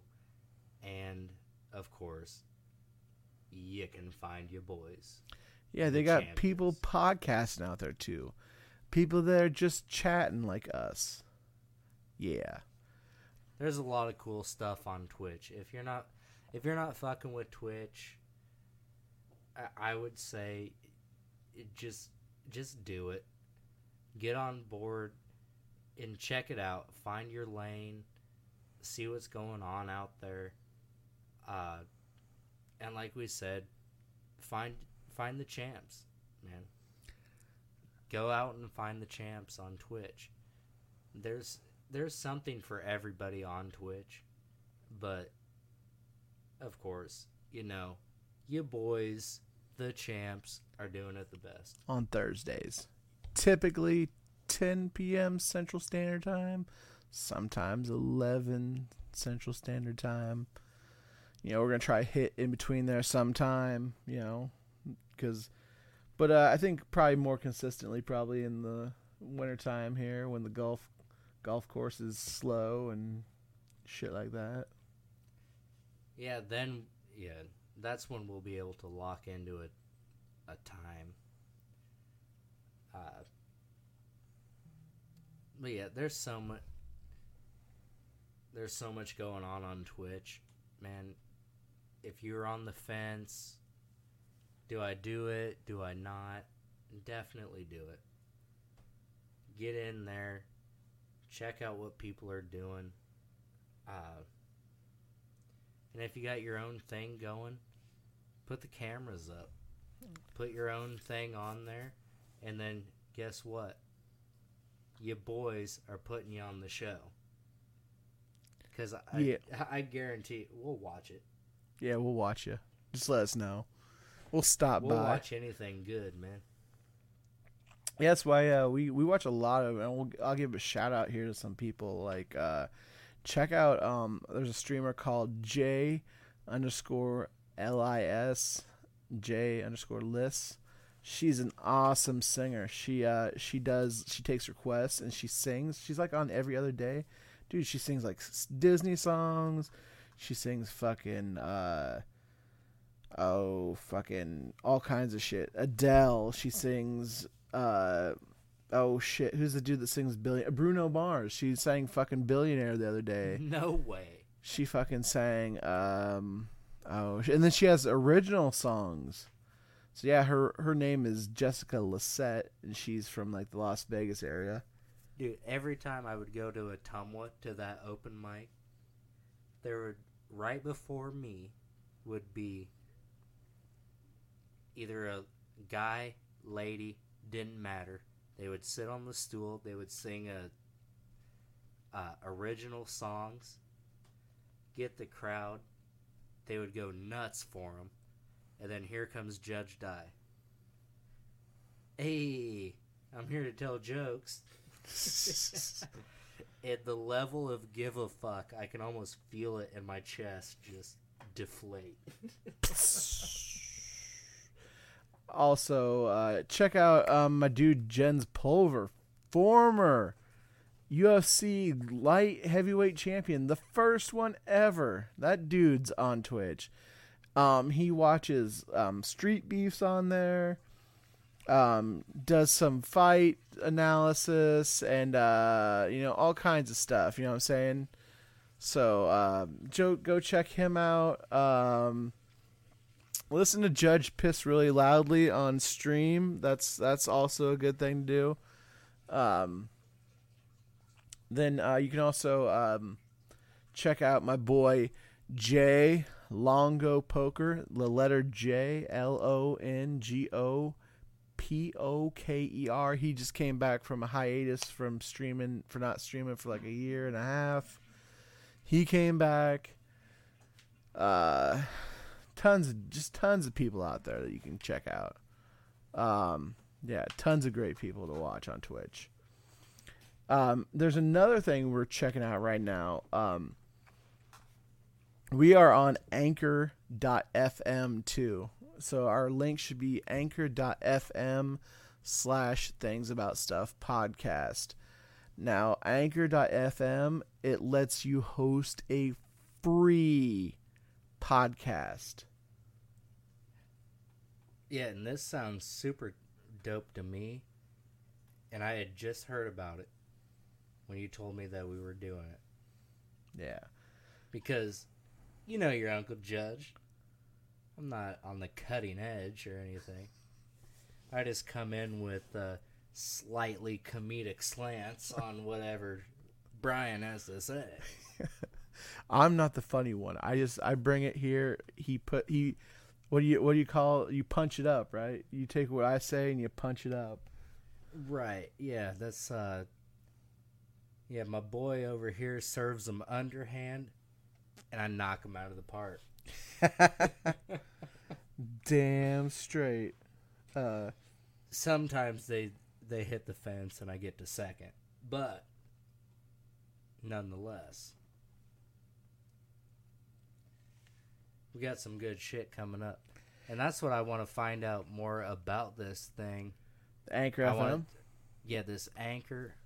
I want to see you guys out there, uh, you know, fucking with it. Uh, Host your own podcast. Be like the champs. I mean, you're not gonna get belts like us, but I mean, doesn't mean you can't be a contender someday, absolutely, dude.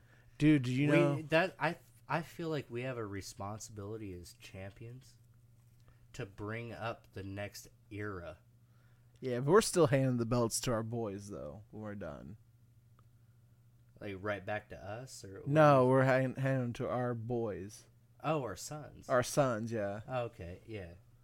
little things about stuff. Yeah. I can see that happening.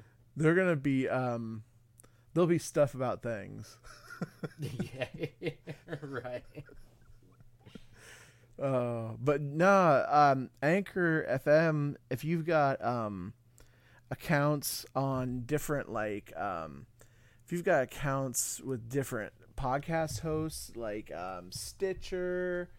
Um, I'm trying to think. It, it puts it on Spotify. It puts it on a bunch of things. It puts it, it creates its own RSS feed. So anytime you um, anytime you pu- publish a podcast, it goes to all of these different platforms. That's what's really awesome about this um, this site. So it saves you from from doing the work then. It like Yeah. going through individually. Is that what you're saying? Yeah, you can um like it goes for um I'm trying to see where I can where I can go find where it was, but you can go to different um a RSS feed um which will include things like I, I know Stitcher was one of them, but you can put it on so many different websites and just um, upload it from here, and then it'll yeah upload them to all of those channels. So that's that's um that's what Anchor does. Um you can also you don't have to get that fancy equipment like we got, you know? You don't have to have that fancy um uh Audacity software. You can just go into Anchor and just fucking start recording. I mean, no one shows up the champ. and then they they can you can put background music on and shit dude you can be you can be doing what you can just do the damn thing you don't have to buy a fancy elgato stream deck they got sounds for you you don't gotta have um, two Audio-Technica 2020 microphones with xlr cables You don't need the best sound guy in the biz you to don't need run this thing. You don't need two boom mics. You don't need two Audio-Technica headsets, which we don't have on right now. Which it would take me less than six seconds if we had to. Oh yeah, we did. We've we've we've we we have the world record for that. We've proven it time and time again, but you don't have to go through the trouble of being the tag team champions of the internet. You can just do it on Anchor. You can get after it. You can make a run at our titles, and we will always be here to see your challenge and raise you. But raise you up and then put you in the 2016. Sorry, that's just the way your story ends. It's you're like that meteoric rise, and then you get beat by the champs. it's just one of those things that happens in the biz, man. But Anchor is going to give you the power to do it. We might form an alliance with you. You never know. Be a badass fucking stable like DX. You know what I'm saying? Yeah, it's happened before, and it can be you with Anchor. with Anchor. Um, so let's go. Let's continue on. Um, so we going, basically, uh, NFL from here. yeah, we're gonna go talk some bullshit, some fucking pure bullshit. So, um, basically, if anybody knows this off season, Antonio Brown wanted the fuck out of Pittsburgh. Was tired of their shit. Well, yeah, I think that was a couple years in the making. I think he was dicking around with them for a minute while he was still there. but uh, yeah, he was yeah like that last season. He wanted the fuck out. Um, so um, basically, um, the uh, the Pittsburgh Steelers were like, all right, well we'll trade you, blah blah. Um, we want you know we want to get something out of you while you're still under contract. So guess what? The fucking Raiders put together a third and a fifth round pick for this this uh, you know star receiver. Where I, I had every expectation that he would have done really. I think he would have outshined everybody. Oh yeah, in, in Oakland. I think they they needed him. I think In he way. needed them too. Yeah, they needed him. He needed them. And I think that would I I thought it was a really great fit. But you know, came there came mini camp and uh he was fighting over his fucking helmet and how he didn't like his helmet or he didn't he didn't want to get a new helmet. He had a good helmet already. I just want the I want to get I want to get my helmet. I want to keep my helmet. It's it's safe, I promise. What? Absolutely. Uh, and his thing was he was saying that the league regulated helmets, which they say are safer, and I doubt it. I think it's more a money thing than a safety thing. Yeah. He said that it.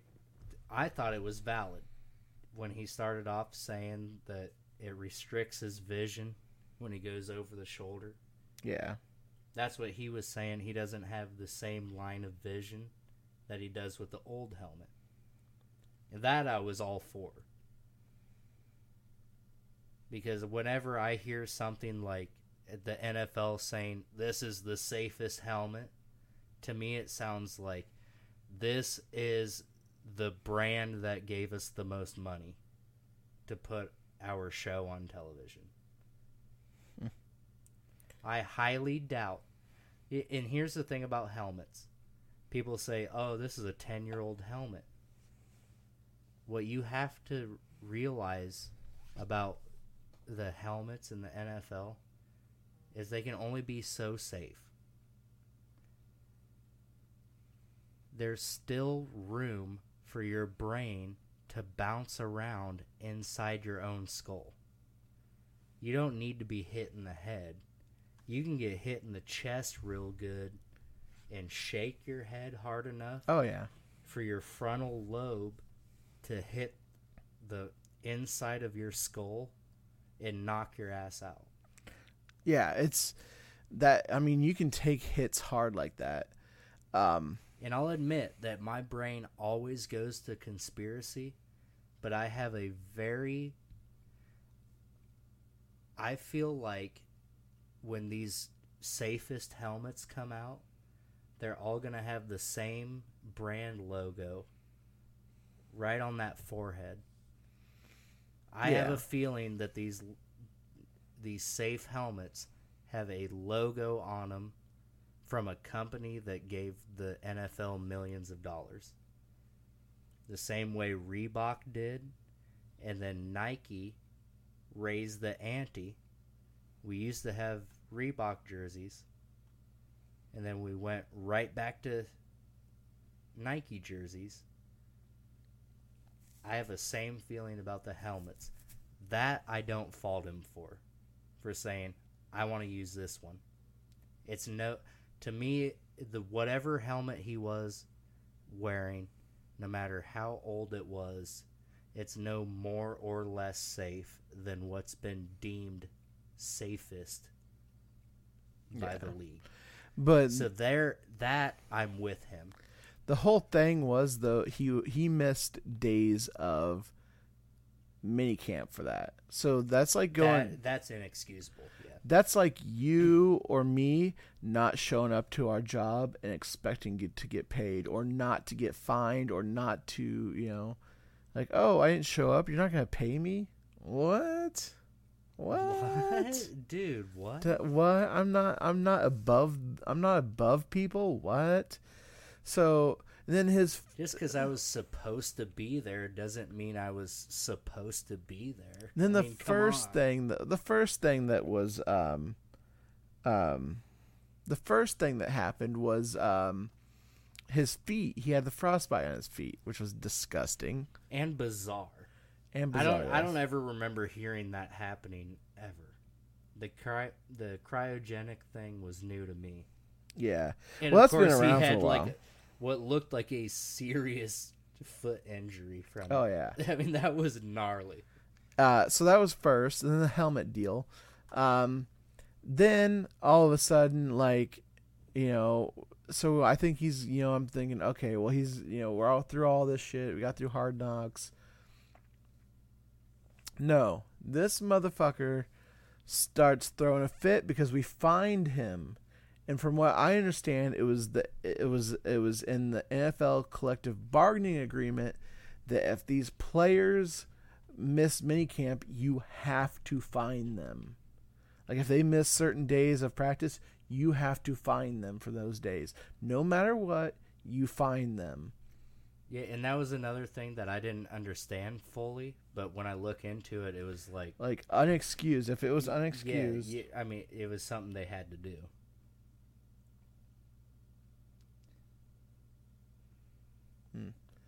Um, and then after, so after his, um, what did he, what did you, what were we just going on saying? Oh, after yeah, the finding, yeah, the finding, He got mad at the GM of the the Raiders, which is Mike Mayock. Great guy. I think he's really gonna turn help turn the ship around. But um, um, so uh, he goes ahead and he um he's he's talking to Antonio Brown at practice. Antonio Brown gets heated at this exchange, calls him a cracker, and then tells him that um, he is going to punch him in the face. Then took a ball and punted it, and said, "Fine him for that." So that kind of bullshit. Yeah, and dude, throwing in cracker on top of that, like, I'm not against it calling someone a cracker, but use it appropriately. Don't throw a tantrum and use cracker as, oh, like, it was almost like he was, it, when it first happened to me, it was like he was trying to use racial tension as like why I'm not allowed here. As though the best players on that team are not you know the same ethnicity as him. Yeah, I. It And didn't it, it to me it didn't make sense. So after this goes on, he posts this video of a call between him and Jon Gruden, basically saying, "Oh yeah, I want to be a Raider. I always wanted to be a Raider. Do you guys want me to be a Raider?" And Jon Gruden goes, "Why can't you just stop doing this and just play football?" Well, and that's where I gained a lot of respect for Jon Gruden for asking him flat out, "Do you want to be a Raider?" And he's like, "I wanted to be a Raider from day one." It's like, it, and to me, the attitude was, "Okay, show me." Yeah. But he did. Uh, Gruden did come right out and was like, "Hey, do you want to be a Raider or not?" Yeah. as if to say, "Hey, do I waste my time on you, or do we play football without you?" And that I did earn. I think Gruden earned a lot of respect in my book for coming right out. He almost opened with that, like, Yeah. "Do you want to be a Raider?" Yeah. Because then it's like, yes, no, either way, we're playing football type of thing. Uh, so then after like this call, which I was like, oh, cool, maybe he's gonna come back, and you know, I was cool with everything. I was like, you know, all this shit happens, you know, just show up and let's let's move past this and get on with the season, right? So they come back and they're like, all right, well, we're not gonna suspend him. He's gonna play Monday night. Um, but then they said something about they're gonna take away his guaranteed money because of all the shit they did. Um, so they were able to do that, right? Under the NFL rules. Um, and then uh, he comes back and on Instagram basically asks the Raiders to release him. So they release him. I'm, I'm like still like whatever, you know. He's gonna if you're gonna be a headache here, you know, go be a headache somewhere else. You know, I'm not that mad at you, or I'm not I'm not gonna hold a grudge against this shit. Um, but what Because Oakland does not need that. Right? no, no, we're uh, and I say we, but like I say that as in you know I'm a fan, so I always refer to my team as we. Yeah, I do that Um, shit all the time too, Uh, and, and call you out at the same time. So Yeah. I, I mean, yeah, I'm right there with you. But the Raiders are Yeah. trying to change their culture, right? They're trying to change it from um, not letting these divas get away with everything. We're we're trying to be one one heartbeat. You know, what I'm saying we're we're gonna be we're gonna go out like there. copacetic. We're gonna be a squad. We're gonna be down for you know to be a Raider. Yeah, And, you gotta be um, ride or die, or you're not a raider. Yeah, Which I res- I have 100% respect for that mentality. That's any team has to run on that. and I think and and Gruden's a no nonsense kind of guy. I mean, I think he And genuinely. that phone call, I thought when that audio of him, that's why I say I gained he gained a lot of respect in my book because he was like straight to the point, like, do you want to be here or not? And I have nothing but respect for that. and um and then so he asked to be released and they released him right? And i was like whatever you know go do you go do you somewhere. I'm i'm mad a little bit but you know uh, uh, we're gonna get through it. Then this motherfucker this fucking snake in the grass fucking son of a bitch fucking hope he tears both his fucking acls and achilles fucking getting in his rolls royce to go to fucking game day fucking signs with fucking New England. Fuck this fucking piece of shit. The whole thing has uh, collusion written all over it. I don't know what the grounds stand for with, uh, you know, one team having their voice in a guy's ear while he's on another team. I know that's against the rules, Yeah. but it to me it that seemed it was very odd that all this happened in a day. Yeah. Within Where like most contract uh, guys moving around, it takes week days at least, weeks most of the time, and it took out like I don't think it was even an hour. Yeah, it was like it doesn't he it didn't- hands. didn't and- seem like that much that long. Um so basically we're going to backtrack to backtrack to when I said um, Pittsburgh was trying to trade him, right? So New England offered a first round draft pick for Antonio Brown. Steelers said no, we're not going to trade to a rival. Okay, so they're and we're already getting rid of his punk ass. Yeah, so was part of it. Yeah, so they didn't want to trade him to a rival. So Antonio Brown and his agent were very interested in the Patriots, but they would not trade to a rival. So basically, what I think fucking happened was they fucking planned this shit all along. Yeah, that's what I thought is that they were just late to the party.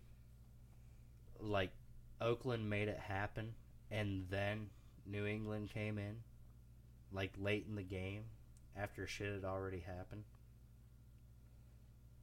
And what better way to stifle a team than to snag one of their stars right as the season is starting?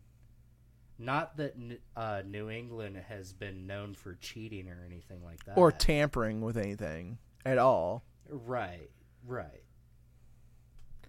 So yeah, I just It mixes right into their soup, dude. do and then they looked so fucking unstoppable tonight without Antonio Brown. It's just so fucking sickening. It it fucking sickens me that they're gonna fucking have this fucking top tier fucking wide receiver on their fucking team and basically fucking nothing's gonna happen to him because they fucking had this shit planned all along and fucking now the NFL if you don't if you don't believe the NFL is rigged, look at this fucking situation. Um, I hope fucking I hope the Raiders come out on top this fucking season after this shit. I hope they come out way ahead of Antonio Brown. I fucking hope so, because this dude fucking deserve. I, I fucking I fucking tweeted at him. I said fucking karma. What goes around comes around. Karma's a bitch. I go. Um, I can't remember what I said. I, I think I said I called him a snake in the fucking grass. Fucking hate him. But And I don't hate many the, people. on the podcast, though, you're saying that you know you hope he gets hurt and stuff like that. But I feel like on a serious note, I want him to stay healthy his entire career with New England. I just hope he's the biggest headache that Bill Belichick has ever had to deal with. I hope he fucking tears them apart from the inside and destroys that fucking Patriots dynasty. Well, that's what I'm saying, man. He could be a huge thorn it, as long as he stays healthy and puts up regular numbers. He could be a thorn in Bill Belichick's side that he hasn't seen since Randy Moss. Well, he he Because Randy Moss, he he played his own game when he was over there. Instead of eight one, he was one eight, yeah. And he called his own shots and was Randy Moss. I just hope that he does the same thing, just is a constant headache to Bill Belichick because I feel like he needs it. He looks, he has a resting face like he has a migraine headache already. And then to add a guy like Antonio Brown, I just, I, what I'm hoping is that the helmet, uh, the shenanigans never stop. And they are constantly plagued with this guy who's going to, who would, uh, with the way that he handled the Raiders, Yeah. I want to see him handle his career with New England the same exact way and put a little hashtag on their on their organization. Like oh yeah we did have this one guy who wouldn't listen to Belich- Belichick. Yeah.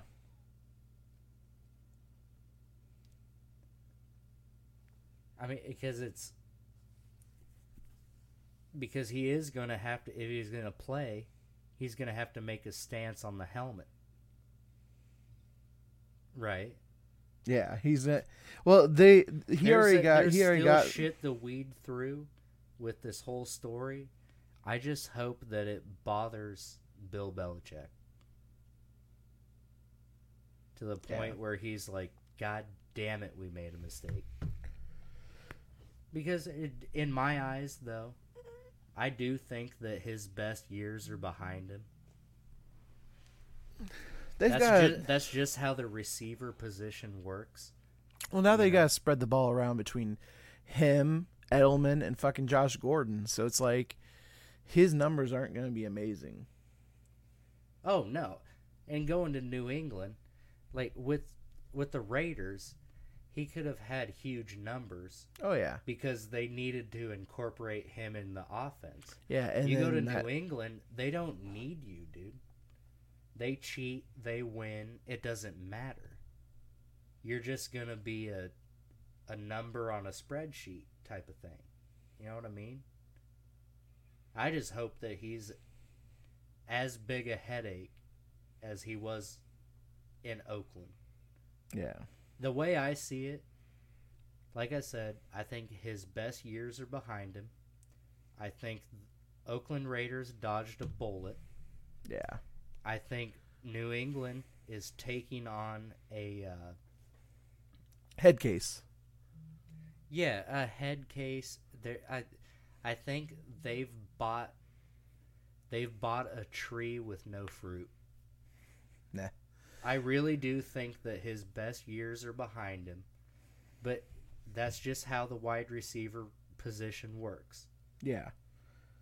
You're good when you're It's- young. Then when you start getting past thirty, Yeah, uh, but yeah, and that's where like Jerry Rice, Tim Brown, the guys who have, like Tim Brown, who Yeah. did play for the Raiders and didn't didn't speak out of turn once. yeah, That's how. That's top tier caliber player, yeah, and he showed with the Raiders that he can't step up to top tier. He just wants that big payout yeah, because I think he even he knows that his best receiving days are behind him. He's not a Jerry Rice. He's not a Tim Brown. He's not a uh, Cris Carter. He's not one of those guys. Yeah. And I don't know where Vontaze Burfict plays now. But if they played Oakland twice a year, whatever team he's on, I don't blame him for going to New England. I don't want to play that maniac twice a year. Nah. I can't get knocked unconscious twice a year. Every year? Are you kidding me? Oh, the the Steelers played Burfict though twice a year. Where's he at though? Burfict, he's with the Raiders. Him and oh Brown, Oh my god! They yeah, stay on the Raiders, dude. you'll have to face him. Just- the baddest bitch in the league is on your team. Yeah. You fucked up. He did. He fucked up. I was loving it when he was talking about the helmet because, of course, my brain goes to the conspiracy. Like the safest helmet probably paid the NFL the most money. Kudos to him for keeping his old helmet, type of thing. I don't think he he's he's got. But a new I helmet. did fully got, expect him to play for the Raiders. he got a he got a new helmet endorsement, dude. He got an endorsement from a helmet company.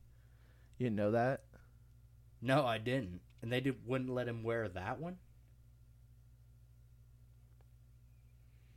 Why hmm. didn't it, why he didn't he didn't just wear that helmet? Was it not cleared by the NFL or what happened? I, the the new helmet is the one that's that is okay with the league, and then he got an endorsement deal from him.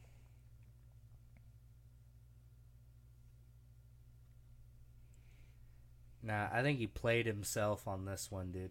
Yeah, Because in, in New England, he's going to be a nobody. You know, he's not going to be the star Antonio Brown that he would have been on the Raiders. And that's, you know, when a team is building around you yeah, and you're going to get receptions, yards, shit like that, you're not going to get that at New England. They're going to spread the ball around, they're going to dominate the league, and you're going to be a nobody on a great team. I really think he fucked up. Yeah. I really think that he fucked up. Because where Tom was- Brady's Tom Brady's not going to be around forever, but Derek Carr's got another. He's got a, a he's got more years in him than fucking Tom Brady does. So you know what? What was your your you are the one that fucked up there. Oh, I mean, and he cut his receptions in half because of the caliber of the two teams. In Oakland, he may have had, you know, uh, 10 receptions a game. Where in New England, he may get two a game because they have room to spread the ball around. I mean, he really played himself on this one, man. Yeah, he is. He's. I mean, the we're we're a building team, but like, it's not to say that we can't be successful. Like we've got the we've got the we've got things in place to be a contender here in in a couple years. I mean, if with him we could have maybe made the playoffs this year. Who's to say? Um, but you know, But in Oakland, he's a star. Yeah. In New England, Brady's the star, and that's the end of the story.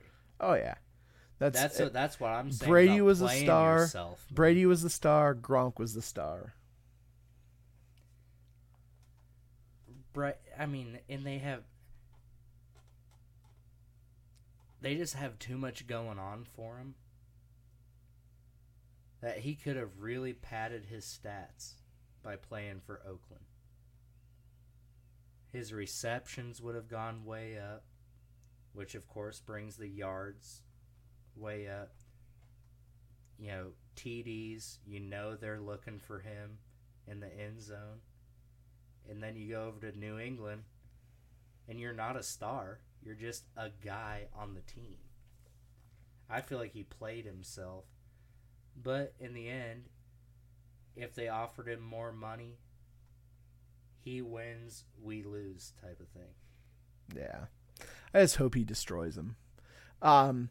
Oh, real quick before I forget about it, you want to know something about a former hack today? What happened? Uh, T.J. Hockenson had a hundred plus yards receiving in the NFL and a touchdown. Our boy, baby. Tell him about them Let's Hawks. Tell Russia about them Hawks. Let's go. There, we got pro level Hawks. We got college level Hawks. I don't give a shit. I'll buy a Detroit jersey with his name on the back of it. Dude, I look good in light blue. Dude, because I That mean, baby blue looks good on Uncle Judge's shoulders, because because uh, tell them what our next uh, topic is. We're uh It cracked. Dolphins. What the fuck? Yeah, dude, fucking dolphins, man. What the fuck? Dude, we got a minute before we're gonna even be good. I can't talk shit on Detroit. Rooting for the Dolphins, man. Yeah, man. And I and I don't understand all the moves and stuff like that. I mean, I don't know what direction we're going in here. Uh, we, I mean, Miami. I I want to distance myself from the organization at this point. Dude, come over to Oakland. We're gonna be fine, even without Antonio Brown. I do look good in black. Who doesn't though? Dude, I have way more Oakland gear than Dolphins. Dude, we'll we'll welcome you with with uh, open arms. Dude, even the Denali on your fucking screensaver over there is black. Oh, it's jet black. Yeah, dude. Jet black with the chrome accents. That's the type of car I'm trying to drive. I mean, and that uh, what really sweetens the deal though is I've been a closet Raiders fan forever, dude. Dude, there's pictures of me as a baby with Oakland sweatpants on, matching sweatpants, sweatshirt, hat. Back in 92, when Starter was killing it, there is a picture of me looking like the hardest OG gangster in all of Carlisle with my Raiders gear on. The most gangster motherfucker in Carlisle. Yeah. No use of my legs, but some sick Oakland gear on. Now I've that's I've always been a fan. I painted my face when they uh, went to the Super Bowl. Cheered my ass off. But dude, you talk about Dan Marino and his performance in Ace Ventura: Pet Detective. I was hooked. Ugh. But now you Yeah. you've got you've got the you, you're trading players left and right. You've got three players that after this game today talk to their their agent about getting traded. Yeah, some guys don't want to wear the cutest jerseys in all of NFL football. You guys have the cutest outfits ever. the cutest, dude. We have the best summer wear. And you and l- listen, your your uh, mascot absolutely adorable.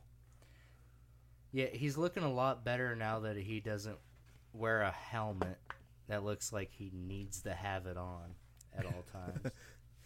Like he's one of them special ed dolphins or what? yeah, the caricature dolphin. Like I've got those jerseys and stuff. Not my Ricky Williams that was stolen from me, along with a lot of actually all of my dolphin stuff was stolen from me. Unfortunate. Yeah, that's uh, kind of how it goes. You live with a lady and then don't. But anyways, um, yeah. How dare me? I am an asshole. But anyways, Clearly uh, your fault. That's what uh, I'm gonna work on my boy, because I want to bring him with me. I don't want to set the example that you can just bandwagon. Not that Oakland's like a bandwagon choice. Get your boy onto some Oakland gear now. Yeah, that's uh, I'm gonna get him on board. and we'll make the move together. But it's gonna be soon, dude. This You gotta do it this it's, year, dude. It's been hard rooting or for or Miami. next next year when we're Las Vegas. You can definitely be sell him on Las Vegas. Like Las Vegas is cool, man.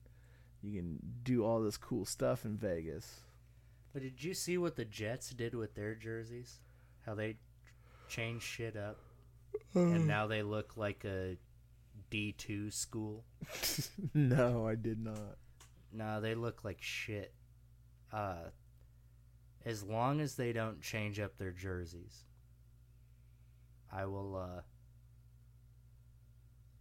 I'm working on it. I'm gonna try and get my boy and bring him over to the dark side and root for the Raiders. I mean the the entire time I've been watching the Dolphins, man. It's just been uh you know, I don't get to watch them regularly. No. And then when I do get to watch them, they lose. Except for that, there's always one game. It seems like they can beat the Patriots one time. One time. I don't know about this year though. They can usually beat the Patriots once a year. But I would rather move over to a division that plays the Broncos, Chiefs, and whatever the fuck they have with the lightning bolts, Mm-hmm. whatever that team is. I'd rather root for that team who plays those teams. The fucking Dolphin. The most disappointing part, we got Buffalo and the New York Jets. Dude, that brings your fucking that brings your value down. Your curb value. It'd be your curb value on a house. It'd be like knocking out all your windows and leaving a gaping hole in the roof. Like having some kids throw some baseballs through your windows. Yeah, yeah, like that.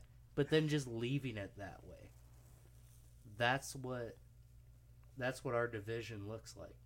And then we have the fucking uh Patriots who come out of it.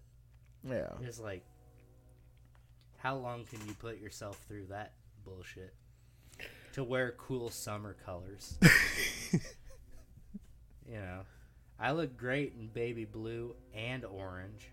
that was like a teal color. Oh, baby blue is not the not the They went from they went from teal to a a bluer a bluer green.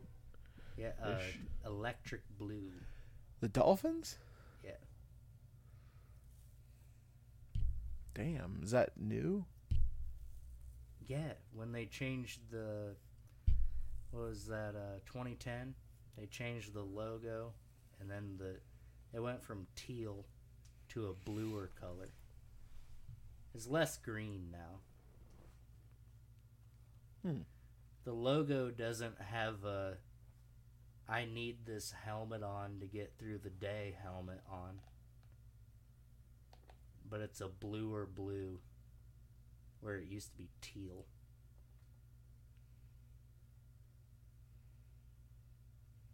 Hmm. Had I not had my Ricky Williams jersey stolen, I would never, ever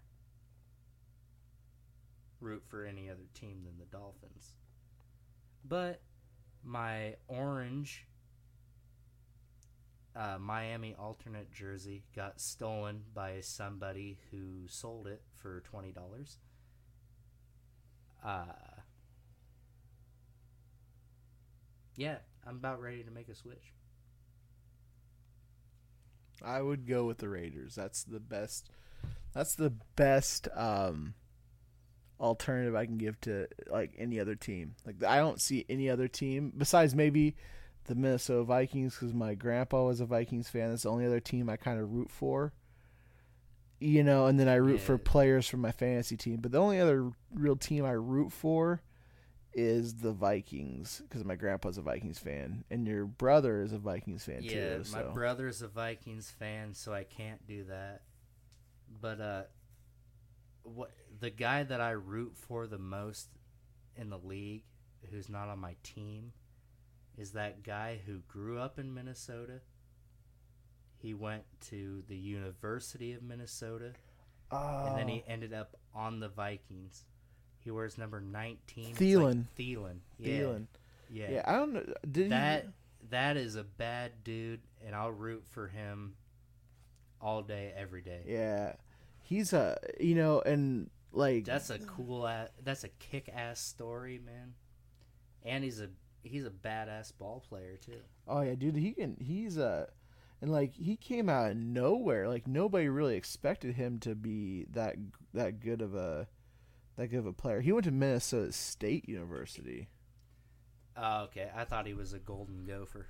No, but I mean, same thing. Right. Yeah, yeah, I guess I, I didn't think he was doesn't a. u- take away from it at all. yeah, I, I just didn't think he was a. He went to Minnesota.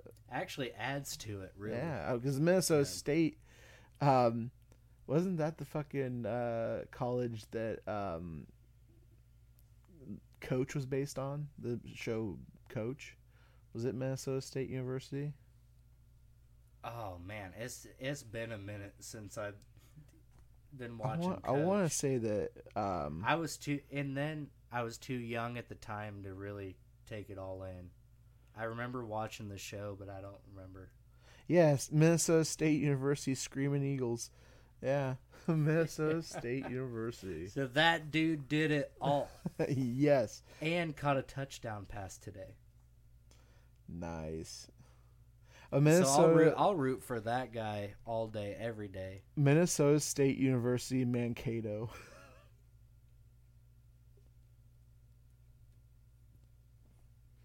Damn.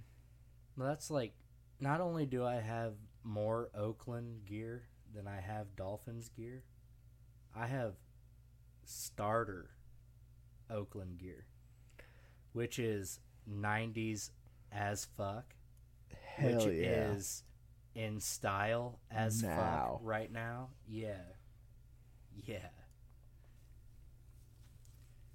So yeah, I'm gonna have to get uh I'll get little man on board with me. We'll make the move.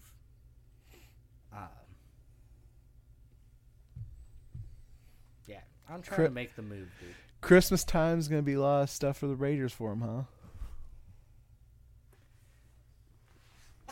Yeah, we'll uh we'll uh cancel those orders on the brown jerseys. But uh Well, you can still get a Derek Carr jersey, baby. yeah, we'll also cancel the orders on none of the Miami jerseys we were looking for. The absolutely zero jerseys that we had ordered. They suck. That's uh Ricky Williams is still my favorite football player to have ever played. I was a fan of him before he even came to Miami because of how good he was and then becoming, you know, going through adulthood watching his story. He's still my favorite player of all time. He still ended up going to Baltimore I think just to pay back his debts to Miami for disappearing. I But I have think nothing but respect. I think all Ricky he does now is travel the world and smoke weed, man. I think I doubt he travels the world. I I bet he travels the world, but from his couch. smokes weed Yeah, just with weed. because that's what that was his drug of choice. He had that social anxiety though. No, and he did. They they did that. Uh,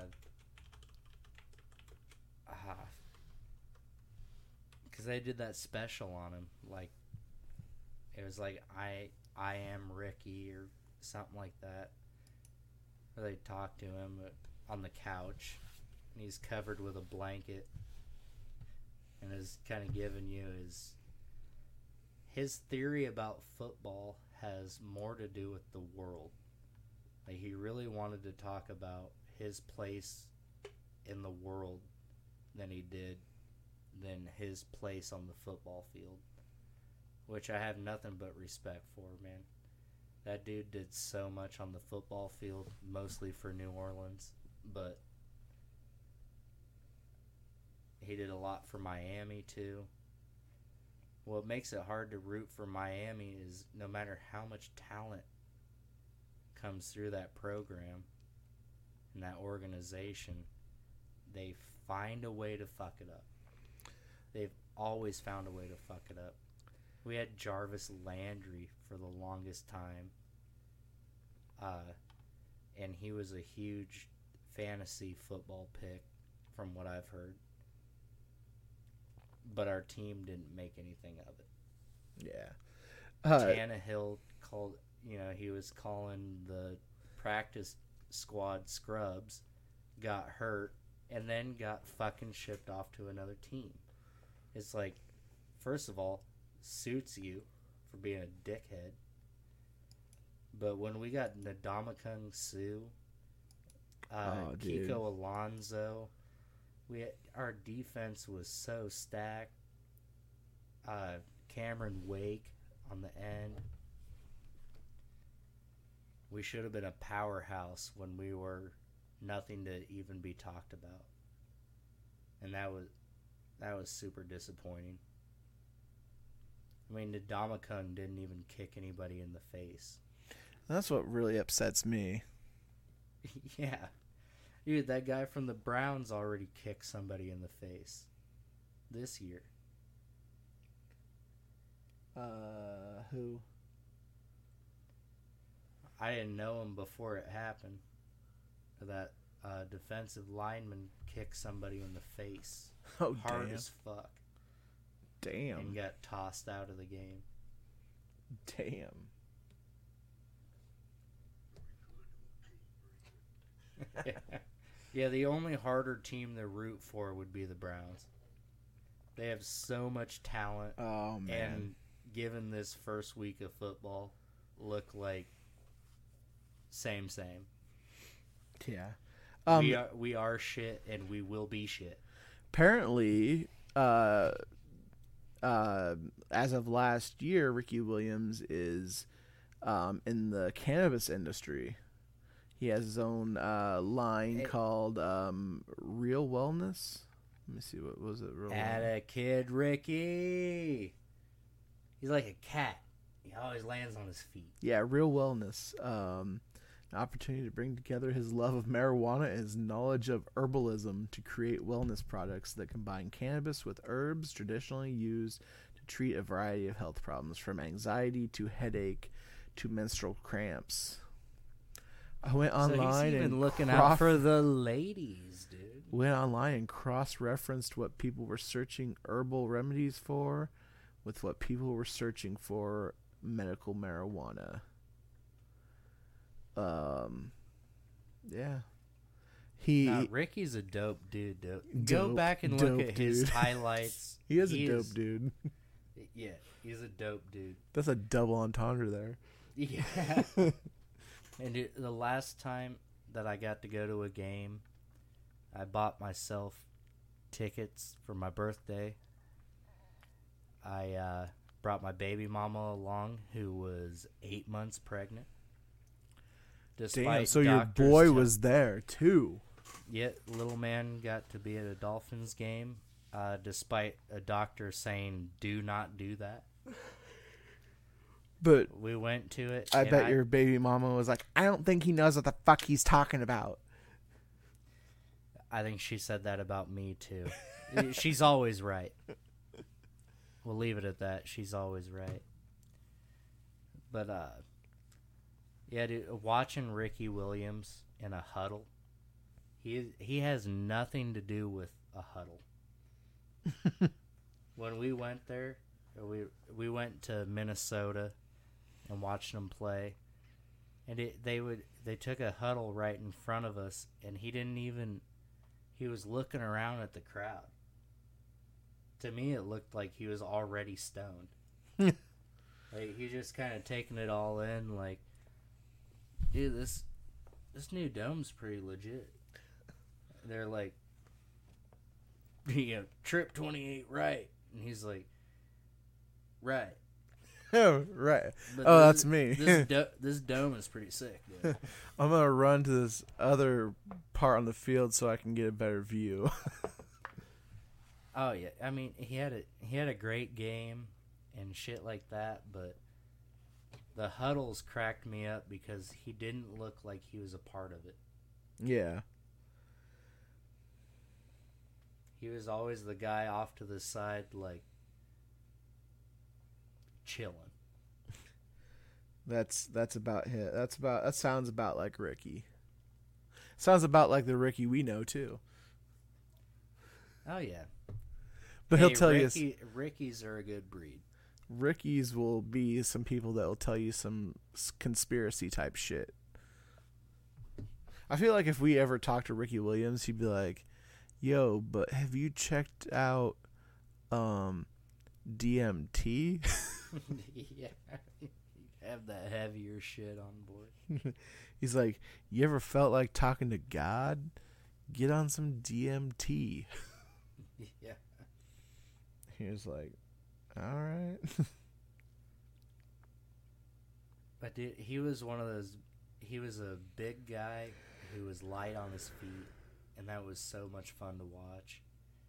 That's I was a fan of his before he even made it to Miami. But he's still he's still one of my favorites, just because you know, he came in in that age where you get to know people off of the field, mm-hmm. and to me he kept it real. It, just like Dave Chappelle disappeared for a little bit. Yeah. They found out he was in Africa. Ricky took off and they found him because he was under contract. They went and found him and he was like camping out in Australia, smoking dope. Yeah. But I think his next venture, I think he could really be successful. Um, just because, you know, like he's got a passion for it and he has social anxiety. That's the biggest reason why when he was in New Orleans, he'd do all his hel- his interviews with his helmet on. You know? Yeah, and he started wearing the visor and stuff. Mm-hmm. Yeah. But, you know, I mean, sometimes people need that shit for social anxiety, you know? I don't blame them. No, I I love how he kept it real. You know, he brought uh you know that human aspect, you know, made mm-hmm. people think that these are real people doing these you know, superhuman things. Yeah. And then right after that, we start talking about, oh, is it not good for your brain to knock heads with people on a weekly basis? See, now this is where like why I like I like humble players, but I also do like the ones that are like a little have a little bit extra, kind of have fun with it. But Yeah. like you know, like um, like I talked about earlier, Khabib Nurma Nurmagomedov Nurma Nurmagomedov, he said that um, you know how he was so humble about everything, and he was so humble about that and appreciative of his talents. I think on the other hand, Antonio Brown, someone like going back to Antonio Brown, he's someone who fucking he's like, meh, God made gave me these talents. I mean, I work hard to keep them, but meh, fuck it. I don't give a fuck. Pay me, pay me, pay me money. I got I gotta drive a new Rolls Royce. I don't give a fuck about the game. I could retire right now. I don't give a fuck. Oh yeah, and like hindsight's twenty twenty always, but I feel like he's the type of guy who is like, I think in his mind he's like, why isn't New England knocking on my door? Yeah. Why hasn't this happened already? And then the Oakland thing happened, and he's like, well, shouldn't I be like on the best, the best team? why wasn't New England asking me to be there? They did, and then but that was yeah. I mean, yeah, it was like an afterthought type of thing that actually happened. yeah, But I think in his mind, I think he has a. It is kind of like in a, like an infectious thing, like a like a cancer almost. I can see him being a cancer on the New England team oh no doubt. because as soon as like say he doesn't get as m- many receptions as he thinks he needs in a game he's going to start drama there Yeah, just like he did when on the team that made his career yeah, he pulled a bunch of bullshit over there in Pittsburgh that led to him going to Oakland. And he pulled so much bullshit that they didn't let him play a single game for their team. And now he's going to go to New England. And if he thinks that he's the caliber player that he is, he's going to fuck up another opportunity, mm-hmm. Which oh, is too bad for people who want to see him play. yeah, You know, because he did have a great career. yeah, I also think though that his best years are behind him. He wants that big money. I don't know what the money was between Oakland and New England, but I feel like in his mind he really thought, why isn't New England knocking my door down to play for them? He's making I, fifteen million with nine million guaranteed, so about like what he's getting paid in Oakland this year. And isn't that for is it One one year. year? One Yeah. year deal. Yeah, I really think he played himself on this one. Yeah. Well, we've hit about two hours and twenty minutes so far. That's what I've got. I, I started our clock a little bit late. We don't want to fucking go too long on these motherfuckers. You know what I'm saying? Yeah, they can only handle so much. So uh, let's let's throw the socials at him again one more time. Him with the Facebook. That's facebook.com slash things about stuff podcast. What about Instagram? Instagram. At Instagram at things about stuff podcast. yeah, and then of course always Twitter, um, where we are at we are at podcast underscore tas for things about stuff. Then of course hit us up on Twitch. Go ahead, do it right now. Twitch.tv slash things about stuff podcast. You can hit it, follow us, and then you'll know when we go live. You won't have to check Twitter. You won't have to check our uh, Instagram. You won't have to check Facebook to see when we're live. You can just you can get that notification that says things about stuff podcast has gone live, and you can see the fucking champs do the thing live, see our faces, see what we're wearing, guess what we smell like. Get a glimpse at those belts. Yeah, yeah, yeah, yeah. The fucking belts, baby. And then again it, it does shine pretty bright. Like a diamond. So get yourself up all up in there. Check us out. Get after it. And really it's like I said. Yeah, it's like I said. Well, it's like I said. Let's go to uh, Junkhead for the official decision. Let's do it. And still, the reigning podcast tag team champions of the world, ladies and gentlemen, things about stuff.